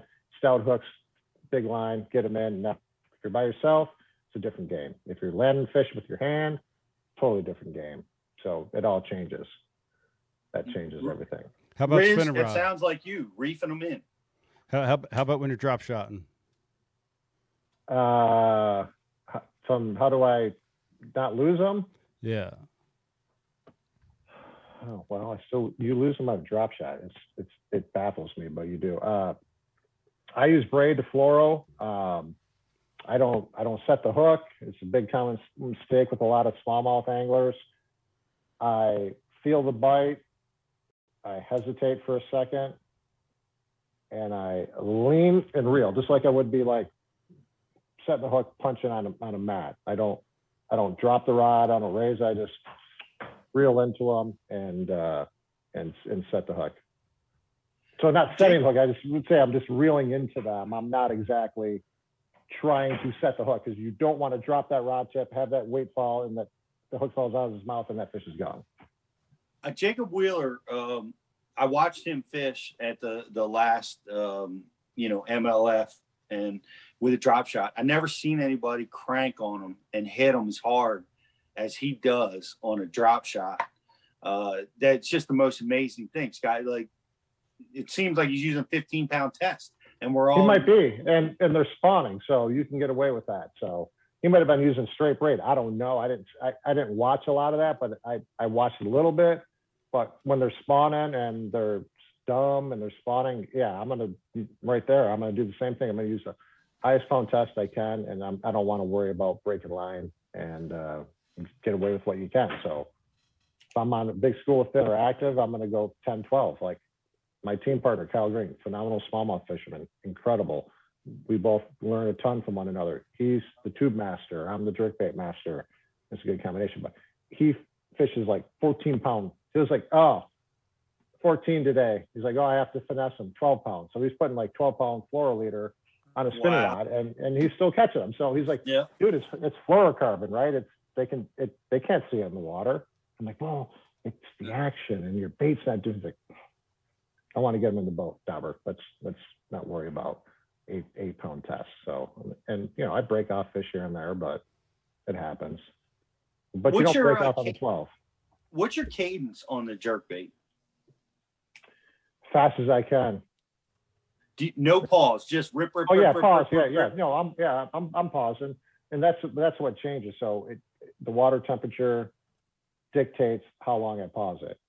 You know, obviously, if it's 45 degrees, it's early spring or late fall.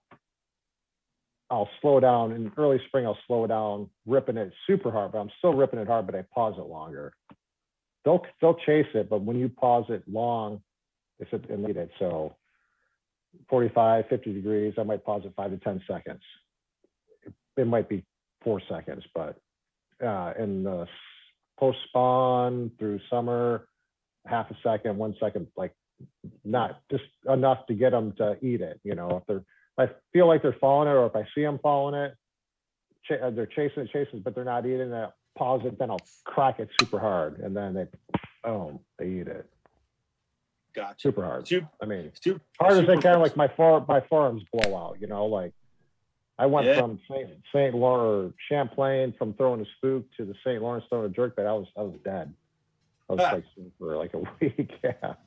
Yeah, what's your I- what, I- I what's your rod? Are you a, a like a 6'10", 6'6 rod for your jerk baits? Longer rod? What are you using? if I'm casting and uh, a little bit more specific stuff, or I'm casting to certain things, it's a six eight. Uh, if I'm bombing flats, it's a seven footer, and so I can get a little bit more distance, and and I might be jerking to the side, you know, with Mm. a seven foot rod. The six eight, Yeah. I can get more down vertical or kind of more down, you know, towards towards the de- deck of the boat. Um, and it's a it's a it's a crankbait rod. You know, it's it's, it's got parabolic. You know, uh, medium uh, for like the 100s and a little bit stiffer for the deeper divers. Gotcha. Well, I do the same thing. I, I, I use the seven footer because it, it helps when you're trying to catch up. You can sweep that line, you know, especially when you're dealing with smallmouth. But have, we have uh, we had Gussie on, and he's uh, you know showed us the hair jig. The you know I can't catch any fish thing. Not me. You haven't? Yeah, I Come mean, I catch you- a couple, you know, here and there, but I don't Yeah. like. I'm like, I'm gonna wind this hair jig in, like Ron Nelson's like, oh, I'm catching him on the hair jig. I'm like, so I throw it. out. I'm like, oh, one chases up my jerk bait. Um, I throw a drop shot. He might eat it, he might not. 50 50. It's like, oh, they always eat jig. So I throw a jig on these, all these dang fish, and none of them eat it Wow. like I had like one little two pound ratty, and I'm like, oh, where'd he come from? That wasn't the fish I was trying to catch. You know, he came out of nowhere. And but I I don't have I've not and I've I've caught fish on it. I don't have the success on it like a lot of guys do. I'd rather throw a drop shot. I'd throw like a Berkley gulp. I like throwing Berkley gulp on fish. I like throwing MaxScent. I like throwing the Z2 stuff. I like stuff that floats. I like I like a lot of scent. I like gulp. I like MaxScent. Um, it just depends, you know, on, on what they're eating. So I like throwing the I like throwing the the TRD Ned bait on a drop shot a lot. It's it floats. It's small. It's compact. They eat it. You can catch a Right. fish on it. And I throw like the the streakies, uh, and I throw the the Z2, the baby Z's, and the big Z's. I like all that floating stuff because you catch a lot of fish on it, and it floats. And floats important on drop shot, and it's great stuff. It lasts forever, and apparently it doesn't matter on scent because you can catch them scentless with floating baits. But if it if it's you want that, it's got, uh, wait, it doesn't make any sense. Yeah, I don't.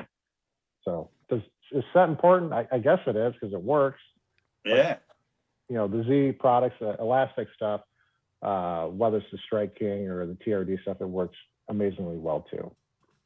Gotcha. I put a little garlic in mine on my elastic stuff is it so it doesn't stick together in the bag, not for a scent, you know. So you open up my soft plastic stuff, it smells like Olive Garden, you know.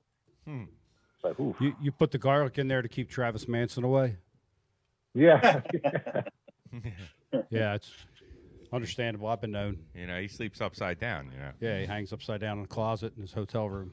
oh, geez. Travis Manson. Yeah, he, he's a good guy, but I was on his show. He, put, he has a good show. Yeah, well, still he's sleeps not upside the down, dean. Scott. He's not the dean though. No. Travis is awesome. Just keep, Uh, yes, we- keep we- the garlic around you, folks. Great Yeah. guy. Keep garlic around you. That's all I'm saying. That's all I'm saying. Do Tools we, for a longer uh, life. Protect your neck. do we do we have to go into Canada to win this tournament? Uh, when we're up there at the Open at Thousand Islands, Scott, Sure, why It's- not? we're allowed to go now. I mean, Yeah. uh, do we need to go over Yeah, I mean, I like fishing in Canada. I like fishing in America. I mean, obviously the tournament got won on U.S. waters only when we were there because that's how where you could go. But you know, the Canada guys are fishing over there. They had the Thousand Islands Open, and and you know, there's there's a lot more flats on the Canadian side on the St. Lawrence River, and it just seems like there's more flats over there, and there's better deep water. I don't know. I always catch bigger fish in Canada, but they're obviously in the U.S. water too. Bass don't know borders, right? Or do they? True. A lot less True that. pressure over there. Yep. Yeah, bass bass without borders, and they get a lot of pressure over there. Yeah, they got Not half as, the maybe not as much as you do inside. Yeah, Th- Yeah, well, they closed half the season, half the year. Yeah, half the year. But they opened up a catch and release on St. Clair for smallmouth. Uh, we haven't been able to utilize it yet. 'cause It started this year, but they have a catch and release on the Canadian side now, Nice. supposedly, from what I what I heard. So Yeah. yeah, That's cool. Well, I'm I'm looking forward to getting over there and fishing. Uh, I haven't been up there for about 20 years. I'm I'm really psyched. And I'm looking forward to getting your feedback, BTC, and how you guys do up there this week. I'm going to be hanging out at Cape Vincent. Um, hey, you know what we're going to do? I wanted to ask you this, Scott. I'm I'm going up with my Aqua-Vu. I'm taking uh, my boy and his and his best buddy. We're going to go out and look around. And um, have you done any of that on St. Clair or You- any of the Great I- you Lakes? know, I have. Yeah, I, I I've dropped cameras a lot, and I looked at a lot of fish, and I just I got away from doing it. It just consumes too much time, and I, I don't do it as a rule. I do have the products to do it, but I just don't take it out. I don't I don't do it because, like I said, I don't do a lot of fishing in that depth. I'm You're my visual. cameras. Yeah, I'm looking. I want to look at them. And that doesn't always work out. So there's times when in on St. Clair and when August comes around, I I don't do well as a rule, but I know I, I got to go deep and I go deep and I spend my time deep. But um, you can always go into the river and catch them shallow. So you can go to the Detroit River, you can go to St. St. Clair River, the St. Lawrence River, and you can catch them relatively shallow. But there are times, obviously, where they're not shallow. But they're always shallow. They might not be feeding shallow, or the big ones might not be shallow, but there's always fish shallow. I think you can survive any tournament on the St. Lawrence River shallow. Right. I love So, yeah. I love shallow fishing. It's power fishing for me. I love it. I haven't fished Thousand Islands. I last time I fished it, they didn't have gobies in it. So uh, Right. they hadn't invented gobies yet. No. Jeez, No. Pete. Noah they hadn't bur- put them they- in his ark and brought them over here when Pete was Yeah, fished that event. Yeah. The, the written word had just started to collect momentum. you know? so and then and then and then the gobies came. So I haven't been there for a long time. Yeah. But PG, it's gonna be pre-goby, Pre pre Gobi Pete. pre-goby Pete. Pre Gobi Pete. Post Oh, frontal man. pre Goby Pete. I love Post funnel pre Gobi Pete. it. pre-goby Pete. Yes. Oh my Pre Kobe. That's it's crazy. 'cause we Speaking of talk- I something pre, I want I want my I want that pre Rapala wart back. Oh, Speaking don't- of pre Pete, Ah. Oh, Pete, you hold Hey, one on What'd him? you do, Pete? He actually I- he well- bought it. He bought it for he did actually. He we gifted it to each other. I gifted it to him, and he re-gifted me a bottle of Crown. Right. this this was uh this is great great story like um i was we were on champlain it was uh, one of the flw events and and i was doing really good scott and i were rooming together and uh i was i was catching them on a wiggle wart i was cranking them and scott gave me uh um you know went in his wiggle wart collection and hooked me up with uh uh a great bait that I went out and caught a 615 in the event on uh, Lake Champlain. And uh, that was amazing, man. I, I always appreciated you, uh, you know, sharing that with me. I, that, that was the lo- that was the big fish for the tournament. It Oh, saved it saved that day for me because I mean, I caught I caught all my fish with that bait, and uh, yeah, that that was huge. Started me on a love affair with the wiggle wart, which continues to this day. Mm-hmm. Yeah, and uh, that same bait, not that bait, but I have one more of that bait in in that color. And pre Rapala, and I caught my PB on Burt Lake. It was a seven six, Mhm. cranking smallmouth. Like I was like, wow. So Yeah, yeah, It's great killer. Bait. Still, yeah, great bait. Yeah, great bait. Uh, And- phenomenal for largemouth, smallmouth, spots. It's Yeah, yeah, incredible. it was it was awesome, and uh, you know, I, I'm I'm using the the Rapala wiggle warts, right? The storm. Yeah, stuff. that works. Yeah, that's fine. I'm I'm crushing them on it. Uh, and I've even or my producer is like the the only way he knows how to fish now. I showed him how to bang a wiggle wart off the riprap, and uh, Uh-huh. it, it's pretty awesome stuff. He's catching them now. He's caught his PB on it too at this point. And Oh, uh, wow. here's something else coming out. I don't even know if I'm supposed to say it, but I'm saying it. Say it. They, say it. they've got, they've got a, a deep diving uh, version, uh, super oh, that yeah that's come that uh i don't know if it's out they may have announced it at icast but i don't know i wasn't there this year for the Like first time in a 14 million like- years 14 footer, like that nine Yeah. to 14. yeah it, it's gonna it's gonna go well you know the wiggle wart go down eight maybe ten it's gonna be Mhm. i would i would guess two to four feet deeper than that yeah, Yeah, so cool. Yeah, awesome. yeah. Yeah, we got to get we got to get that uh those clear translucent colors like that. I don't even know what they're called, like phantom green, phantom brown. Like I, Yeah. I love those colors. That's you know for clear water stuff. You know, um, that's that's my jam. Yep. I remember that day too. It, blew uh like 80 miles an hour out of the south that day when uh when I was cranking that wart and crushing them. When does it not blow that hard on St. Clair or Lake Champlain for that Right. matter? I- Yeah, it always blows there. It was it was uh, it was crazy, man. I'd never it, it's so hard jamming like, you know, th- literally 30 mile an hour straight blow with gusts. And uh Mhm. yeah, it was pretty cool. Pretty cool catching them cranking. Love that Right. stuff. So you're going to go win this tournament on Lake St. Clair. You're going to win the MLF. We're all going to be rooting for you. Uh, I'm I'm, gonna. super excited to watch this thing. Yeah, I am too, and uh, I'll be super excited to compete in that format. I mean, obviously those guys are hammers and they catch fish everywhere. I'm going to do my best. It's not going to be for a lack of effort, and all I want is to have a competition to have a shot to fish Mhm. for the win, and that's all you can ask for. You know, you want to go through the cuts, you know, advance, advance, and get a shot at the championship round.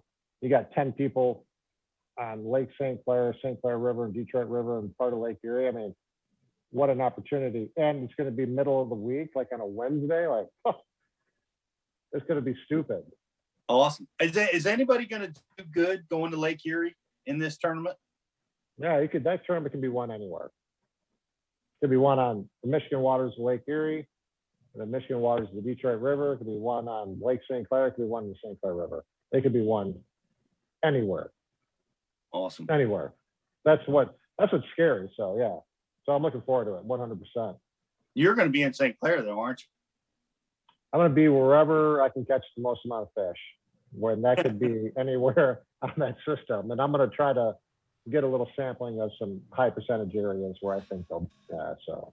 You're I'm right, gonna- right. They're going to be wherever the bait's going to be, and where the bait's going to be is where the, the numbers are going to be. That's what I want to look for. Well, uh, I appreciate it, man. I appreciate you hanging out with us, taking some time. We went long. And, we did go uh, long, but it's good. That must have been people might have been watching, maybe. Oh, I yeah. hope. Man, Everybody's Dude, excited. you- Outstanding, outstanding content. Yeah. Scott. Yeah, Hey. you're so you're you're so simplistic and matter of fact about the way you do it. I love that uh, about about your style and your strategy. So it's uh it's awesome to hear. I think people appreciate it. And Yeah, um for, Scott, and, for I- and future want to wish you shows. best of luck. I'm, s- I'm sorry, Pete. We keep stepping on. Go ahead.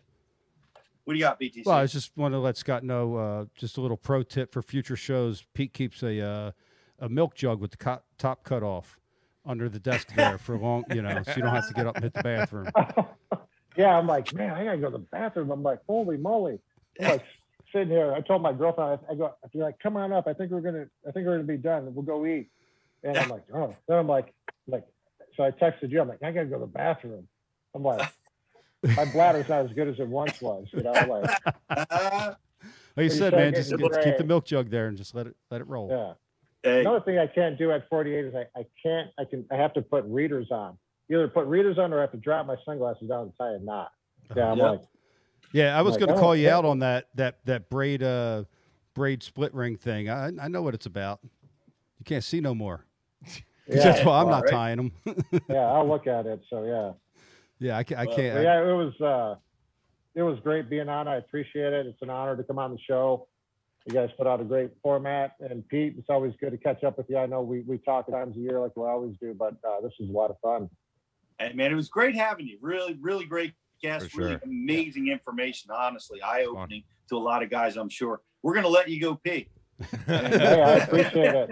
Uh, yeah, catch uh, yeah, catch that uh, Bass Pro Tour event on, on St. Clair, and uh, it should be great. You can catch it on MajorLeagueFishing.com or MLF now, and uh, everyone out there watching, uh, you know, Trick Stop has been a big supporter of mine for like the last three years. They put out a great product. Uh, the trailer uh, assists off the winch post, the ladder, boarding ladder, get on your boat. And they have a new product called the Trick Mount, which is a dual mount graph for the front of your boat.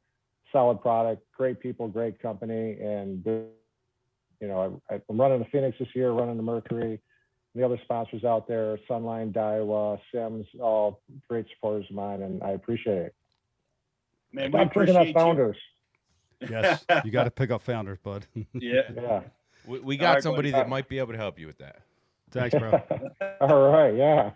Have hey, a well, great take night, care, Scott. guys. Appreciate Thanks, it. Thank thanks you. again, buddy. Good luck. All right, We'll, bye-bye. we'll see you. All right. See you. Bye. Great Scott Dobson, uh, That was awesome. smallmouth master. You know, amazing, Am- amazing, amazing information. I think it's eye opening for a lot of people.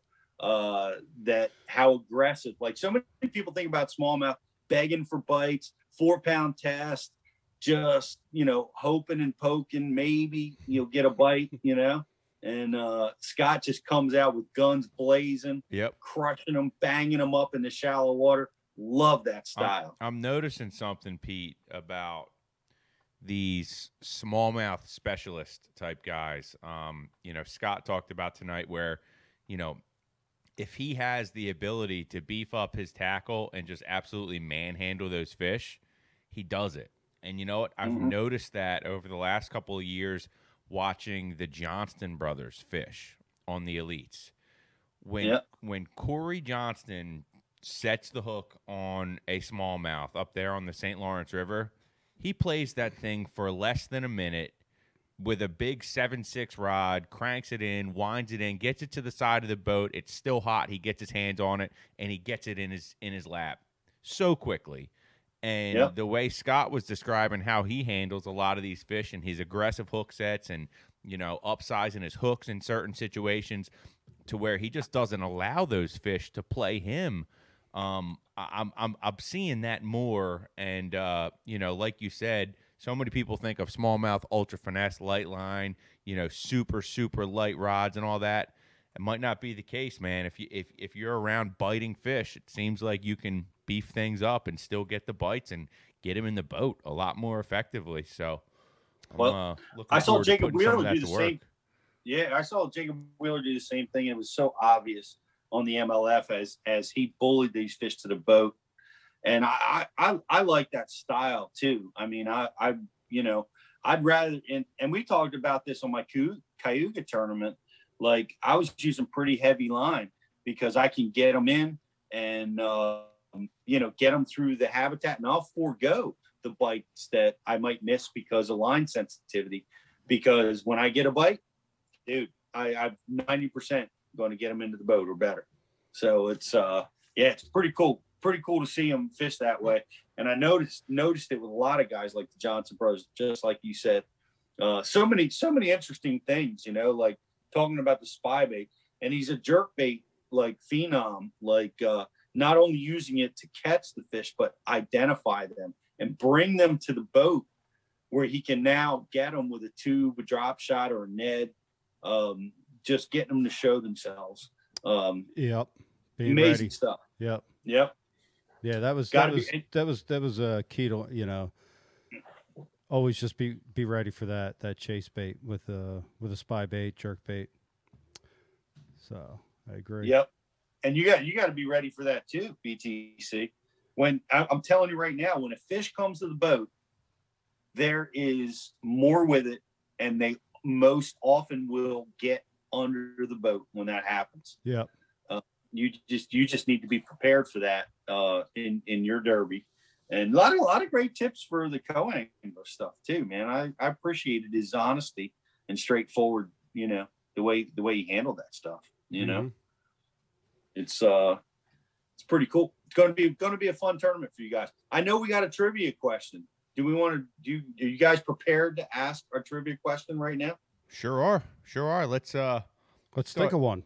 yeah, no, no, we we yeah. Let's think of one. Let's make one up. No, we, we we got one. Um, and guys, so this trivia question here that we're gonna do now is um is for the grand prize. Um, that's gonna be a hundred dollars worth of tackle from the awesome sponsors that support the show. Um, but guys, remember over there on Facebook, there's also a Facebook like and share going on, and you're gonna be able to win a prize in that too. So if you haven't liked and shared tonight's feed, now's a great time to do it go ahead and like and share. Uh, get yourself entered for a chance to win. Um, but tonight's grand prize trivia question is going to be a question from the show. Um, and that question is What is the name of the discontinued hook that Scott prefers to use? That's a treble hook. What is the name That Scott Of- should have never mentioned on the of show the tonight. discontinued hook that Scott uses. Um, we need to get that specific answer. Uh, it's a specific question. We need a specific answer. What's the discontinued hook that Scott likes? Um, guys on the message board, have at it. That's going to be our grand prize trivia question. One million dollars. Yeah. Million dollar Two- question. One thing I loved about his fishing is he uses a snap for the same reason I do, just to be able to change and be efficient and all that other stuff. One thing I hated about his fishing is the round bend treble. Um, Yeah. you know just i'm so brainwashed on on that inward facing treble hook and its ability to catch and hold the fish um but you know he doesn't. yeah he has a different uh, whole system man he gets a bite he cracks him he's he sets them like uh you know like you're flipping a jig Like It's Shaquille in- taking it to the hole. just like like, with the two hand jam down the middle. Eric Glusek. is is that is that pre Gobi Gluzak? Yeah. That's definitely pre good. Gobi, pre Kobe. R.I.P. That's too funny. Pre Gobi. Uh, it, I, and and it's weird, like uh, like the techniques that he uses, where he just straight reels, like when he's punching. What was the other one he's straight reeling on? You guys remember that? That's another trivia question. Was it the tube or the? I guess it was the drop shot. You know, where he just he just straight he just straight reels without any hook Oh set. yeah, without a hook set. Yeah, drop shot. Yep. But the but the but the jerk bait and the spy bait, he's cracking them. It's like totally. It's like opposite day. Yeah, it's, You it's know? two, that well, like I said before, in 2012, the Large Hadron Collider hit max capacity. We discovered the Bose uh, hadron pop particle and the God particle, and everything's upside down. So here we are. Ooh, we have a winner on the message board. Man, you guys are quick. I'm We have a impressed. You guys are quick. Chuck Fish. Congratulations, Chuck Fish. Uh, that answer is the Gamakatsu Gamakatsu Superline EWG bronze. The bronze was the tough part of that question that we were Was looking for. EWG? Yep, Gamakatsu Superline EWG bronze is the correct answer. Look, Pete's writing it down because he wants to get them. That's right. Yeah, I'm. I'm gonna. I, I want to get that uh discontinued deep diving uh jerk bait that he you know won Thousand Islands on. That's the one I want. Yeah. you know and I, I was really intrigued by what he talked about fishing in the clouds and um and I want to give a shout out to E Suarez uh who I fished with on uh on Saturday he's, he's now a subscriber to Bass University TV welcome to the welcome to the party and it was great fishing with you Re- really good time and uh enjoyed catching all those fish appreciate you bringing the live bait it really made my day I haven't fished that way for so long uh, it was it was just so much fun. What a great event! Oh, oh, uh, And the, we're- uh, yeah, okay, I got you with the live bait out there in DOD. dude. There's there there was no better technique than drop shotting uh, earthworms. Can you believe that? It's uh I'm I'm reaching out to BASS to see what the how that affects how that fits into the rules. You know, I mean, if we if gulp can be used, if uh, Right. MaxScent can be used, Yeah. why can't I use earthworm? Right, You know? rules are for followers, folks. um, drop shot of Gobi that might work too. Um, Probably work pretty well. yeah, we're we're gonna we're gonna see how it all plays out. Yeah, man. But BTC, we're gonna be rooting for you and Ike this this upcoming week, man. and It's very exciting. Yeah, I'm not, you know, it's all about you know how you got a four day event. You're you just trying to manage your fish. You know, you find a school of fish, you want to manage your fish. For me, it's about managing my my my health and energy with four days of practicing with Ike. He's, oh my uh, gosh. He's Yeah. done, he's done it to me before. The the man doesn't eat. You find a Mc- this is what you do. You find a McDonald's oh. and you Oh. buy about 25 sausage Yeah. muffins on day one. Yeah, I don't. And you just leave them in the center console and you just work away at them when you need to. Get a couple gallons of water, Yeah. and you're straight. yeah, I'm can of- too I'm too old chaw, for that you know kind of I mean? behavior, dude. That, that that that'll put me in the hospital. A little bit of spit, Dude. good to go. You you need to bring like a McDonald's. Don't ever pillow. say them words to me. I'm sorry. you need to when when Mike gets on a long flat around like like in the early afternoon, you just lay a pillow up on the floor and just you know take a siesta. Yeah, yeah. How long? How long do you think before we're doing ninety?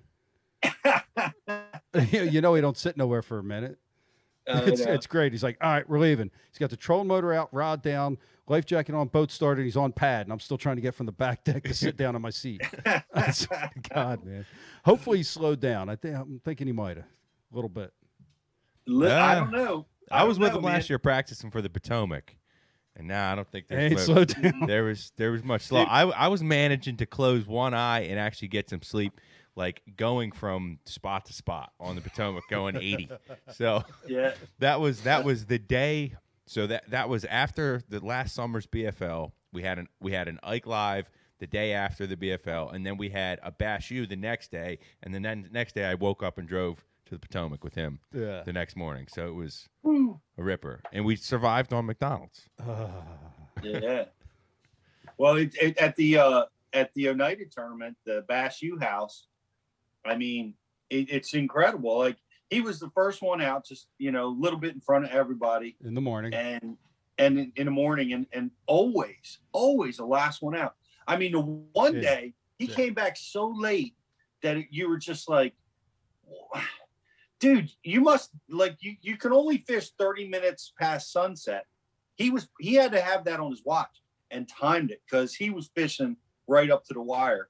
And uh, you know, it's pitch black out by the time he comes back. Right, and then you get And- off the water, and then you got to go get gas for the boat, and you know, Yep. and all the, you know, half these places there's no food, like actual food left, so you're eating, you know, gas station sushi or Yep. something.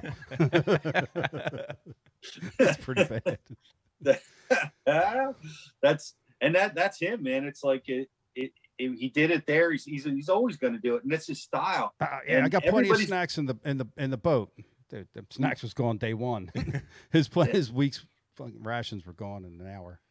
Really? Yeah, See, I, eat. what I noticed about him is like he would he would pack his cooler full of tasty cakes. He'd always throw like crimpets in there and some other crap, and he would never ever go to it. His cooler would come back, and it's like you never you never even touched it all day. You know? True, I ate it all. You, you're you're calling Travis a vampire? No. No. You know, yeah, Well, Mike's I- the I agree. vampire. No, Mike. He's Mike, a wo- Mike survives off of like angst and, and anger. that's that's Yeah. what he feeds off. Of. That's what runs the motor for him. uh, and he finds a way to be successful at it. And well, he's obviously one of the best that's ever done it. So very, very uh, well, and that's and that's his key. Yeah, it's like uh, try to keep up with it. Good luck, BTC. Nice. man. Um. Advil, um, Mm, bring some. Yep. Uh, I I don't I don't know caffeine. You know I don't know what else I can advise you. Some of that C, CBT CBT. Uh, you need it all. yeah, that. I'm have some of that. Might need the other three letters too. There you go. I need all the letters. Guys, send me your letters. Anthony Geis. Rick, Send me your we got a Facebook like and share contest, guys. Now's your last chance. You haven't done it yet, like and share it. If you haven't subscribed, get over to Bass U TV. Everybody's doing it. It's making you a better angler. Uh, we're bringing you guys like Scott Dobson that are just revol- revolutionary thinkers, uh, changing the way that we really think about fishing. It's all available at Bass U TV. We got Lee Livesay uh, coming up with a lot of great releases and a lot of a lot of great new stuff all the time at Bass University. So get yourself subscribed, like and share us over on Facebook. And Riz, I'm going to let you uh, tell me when we have a winner for our like and share contest. Yep, we uh we have one, Pete. Tonight's winner for the Facebook like and share is Will Thorne. Congratulations, Will Thorne from down there in Virginia. Congratulations, you won. Thanks for supporting the Bass University Live podcast. Mhm. Here's what I got to do, guys. I got to go for the Open. Uh, I'm trying to win the Open to make the Classic. That's my goal. Obviously, up here at Thousand Islands. But if I don't make the cut, I I fish two days of the Open, and then I travel from Clayton to Massena, where you guys are fishing, and I fish the BFL Super Tournament uh, for those two days. So that's going to be my uh, my week, the first week of September. Are you getting uh, practice on the on the uh, St. Lawrence for that? Uh, well, I'm gonna. I'm not gonna practice the Massena area at all. I'm gonna practice out of Clayton. I'm going up this week the, the, with my family a little bit. We're gonna, you know, boat around a little bit. I don't know that we'll do much fishing because my guys don't fish, fish. the uh, fish the event, Pete? well, because I'm. Thirteenth. Yeah, I'm not. I'm, AOY and stuff. yeah, I'm not. I'm not gonna fish the event. We're coming. We're gonna be coming home on Wednesday or Thursday from there. But we're gonna go check it out. We're gonna hang out at Cape Vincent. I'll let you guys fish that event. See see what an Yeah. Uber cost them. Put It's what them on a taxi. six out seven eight hour Uber. Yep. Well, it's about six and a half hours. Dude, so- you're, or you're, six. you're 13th, Pete. I know, buddy. Ah, you know, I've been 13th. I've been first. I've been 100. you know, what the hell's another 13th place finish? I know, buddy. You know. Right. We'll, we'll let you we'll let you guys roll out. I'm going to go down to Potomac maybe and try to make it into the championship on two derbs, but I am excited about the BFL Super Tournament. I, I if I get to fish it, I'm super psyched to maybe take a shot at winning the points in the BFLs. A lot of fun. Really enjoyed it. Want to give a shout out to the Steve at the BFLs, uh, who's running those derbs, and and it's been great and um, a lot of fun. Hope to make it down to the Potomac and fish with those guys down there. Make it to the All American. That's the goal. Uh, Dave Mansu's uh, trying to make it worldwide's make, gonna make it. We're all trying to make it to the to the All American. Never fished the All American. Oh, right on, man. Let's yeah, yeah. So that that's I want to make it to the All American and to the Classic this year. That's my goals for this year. That's So fantastic, dude. yeah, we'll see, we'll see if we can do it. Everywhere Pete. I'm throwing is a four pounder right now, so I hope that keeps going. What is it? Everywhere I throw is a four pounder right now. Yeah. So you know That's that's, a it's like a gift. It's it's a weird space to be in. Uh, Yeah. I've experienced it for short periods of time, but never for tur four tournaments in a row. It's been pretty awesome. Hope to keep it going. You know. Absolutely, bud. Hey, you got any tips for me with the uh the uh the Waymaster at at the Toyota event? Yeah. Well, Actually, you were the only guy that I saw at that weigh-ins that, that he allowed to talk. Well, you know, that's uh I, I talked to him about that. You man, Greg, start talking and they'll put the mic in front of you. No, I don't want to talk. You always okay, you you got something to say. Man, talk about Humminbird. You got that beautiful Humminbird hat. It is. It Talk about great, how you were how you, how you were using your partner's Humminbird units to catch your fish that day. Yeah, That's right. But here, here's the best tip, and I shouldn't give this tip out, but when I'm going through the weigh-ins, uh, and they're it's my turn to go up and put my fish on the scales, I wait for them to holler at me to come up, like because I want the guy in front of me to be completely off the scale, and I want I don't want to ever have to let my uh, weigh-in bag drain. So I uh, I bring my weigh-in bag up with 100% moisture and put it on the scale. There you go. There you go. That's That's that's that's that's, moisture Pete. That's true. I learned that. I learned that on the on the one of the first years I was fishing the flats.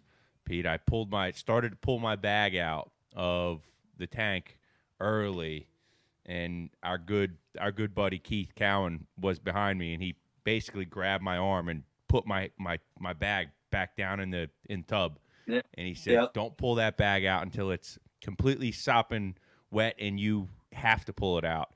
Because two weeks earlier, I had came in third in a tournament and missed second place by one one hundredths of an ounce. Oh, Oh and man. I was I that was, was moisture. yes, that was the drop in the bag that Pete you know to keep your bag in the water for as long as you can. So Yeah. Yeah. Yeah, that's uh it's forget I one. said that. It's the same way you enter, get that. on an airplane. What's that? It's the same way you get on an airplane. That's right. You wait till you wait till they're like last call. Uh, uh, Pete Glut yep, gets up out of his seat. Yeah. Walks Yeah, in the you- plane last. Oh, oh, did you say last call? Oh, okay. I'm sorry. I must have missed that. Dude, it's You such know? a gangster move. I got to experience it. I lived it, and now I live by it. True story. no reason to sit in that stank airplane for 30 minutes, idling on the tarmac. You know what I mean? graphing, graphing on the tarmac. Ain't no reason. Uh, You walk in last, you sit down, and the plane takes off. Yeah, everybody's scrambling for space, scrambling for seats, uncomfortable. They're like, this guy's getting in front of me. Oh my God. Just forget all that nonsense. nope. Mm. Last man on. That's right. I'm, la- I'm last man on the scales, and uh, and I, I wish you best, BTC. I don't. Um, hopefully, I'll get to talk to you when you guys are up there. I'm gonna I'm gonna drop you a line and uh, Yeah. see how you guys are doing. Cool, man. and um, it's going to be awesome. I, I look forward to fish going up north, taking my family up. They've never seen it. I'm so excited for Jake to see that crystal clear water, Shelly too, and and um, all all that. I haven't been up there for such a long time myself. It's going to be awesome. Yeah, it's awesome, But, dude. uh, I look forward to you bringing all your MaxScent up there and and uh, meeting you somewhere in the water for that. is, is, is MaxScent available now? Have you tried? Is it still sold out? Uh, probably. Yeah. Little It's- bird told me you might be able to get the. might be some available out there. I got I got some. I got some. I'm saving it for the first week of September. Guys, we're gonna be off next week because Riz has to go to a wedding. Yeah, you dirty.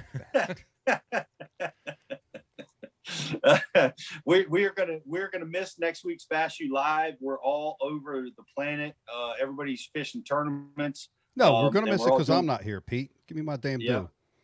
Yep. Well, there you go. I want a BTC, speech. I want a Yep. speech. you have you are the only one that has been to every single Bass U Live. Oh, let me go full camera. Full camera on who? Pete? Yeah. I want, I want, I want this to be, I want this to be right. What What are Pete's going to give a speech right now to me. Hold on, Pete. okay. Are you ready?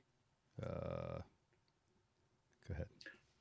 Or at this at this I would like to take this opportunity to thank BTC for being there, for being the rock, for being the creative force behind Bass University Live, for Oh my being god, I'm gonna cry. the cry. man that has that has always been there when when uh, when I can't or Ike can't and uh, keeps driving and bringing this amazing content Hmm. to the universe.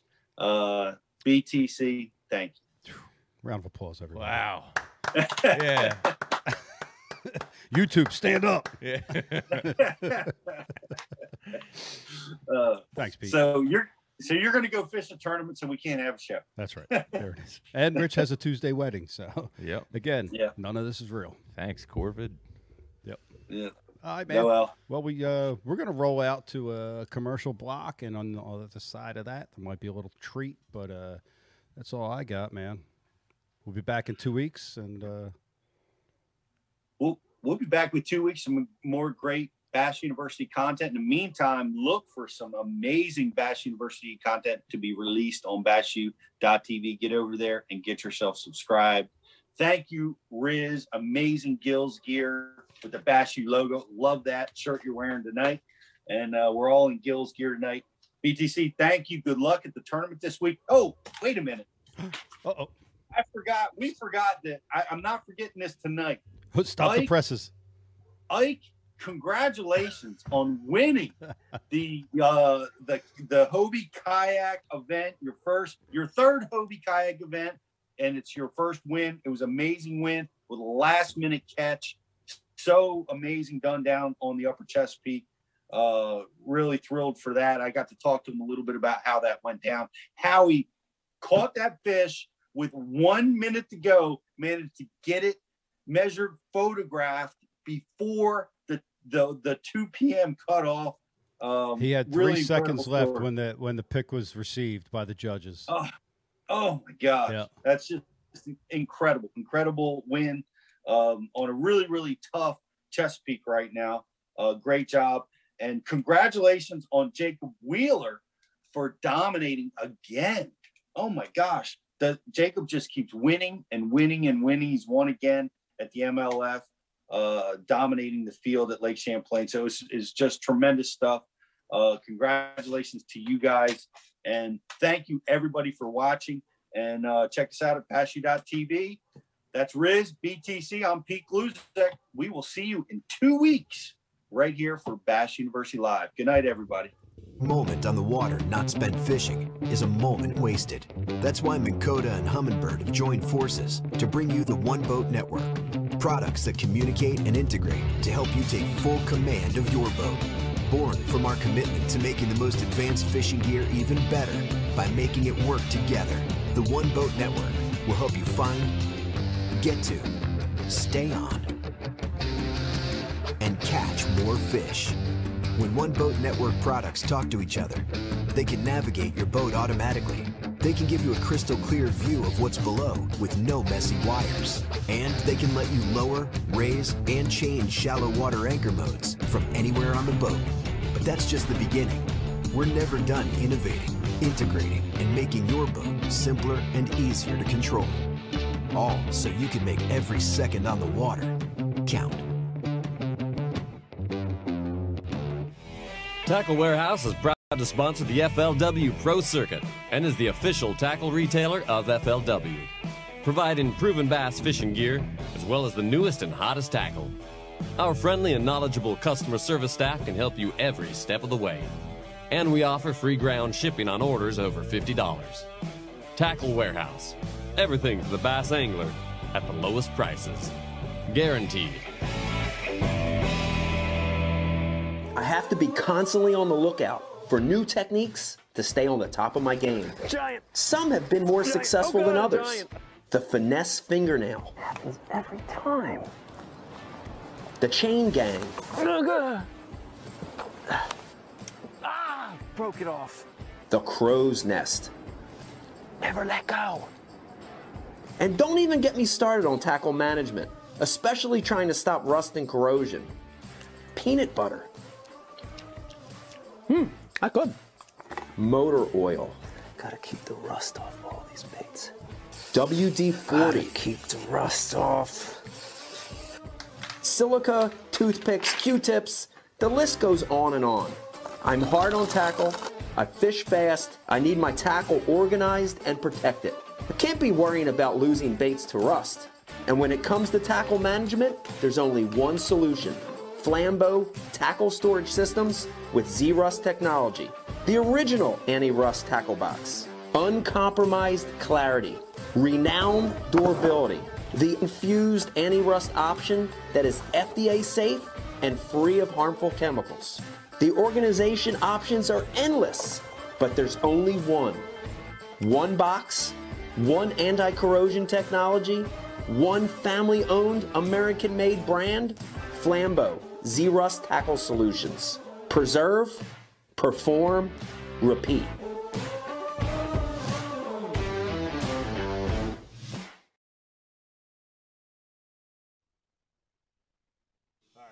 All right, guys. It's a long time in the coming. Rich, how many times?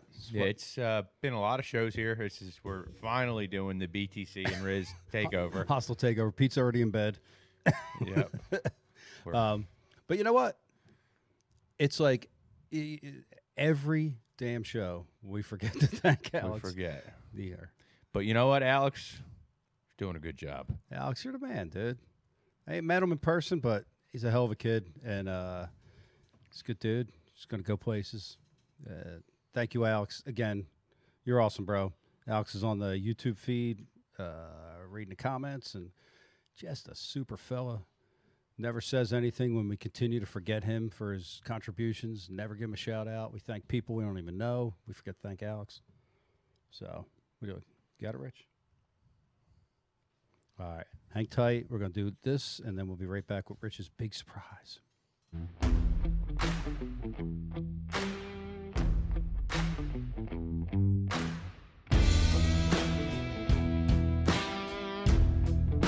Find what you are looking for. Catch more fish. Have more fun. Aqua-Vu. Seeing is believing. Why do you love Cashion fishing rods? I'm truly losing less fish. Is the sensitivity of the rod. That they're made right here in North Carolina in the USA. Strongest, lightest rod, 100% made here in Sanford, North Carolina. From the drop shot rod to the flipping stick. Every rod has a purpose to it, and I rely on them all the time when I'm out there in a tournament. Durability in the John Crews Worming series, the counterbalancing in the handle. It's the only rod I found that can withstand my hook set. Boom goes the dynamite.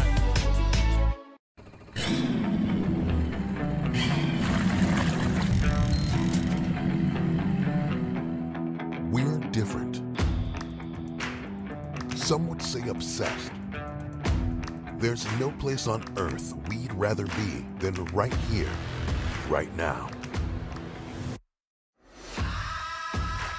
Performance driven gear so you can fish longer, harder. Gills Performance Fishing. 2021 REDCREST champion Dustin Connell here. And if you watch live coverage, we just got done at Lake Eufaula. Yeah.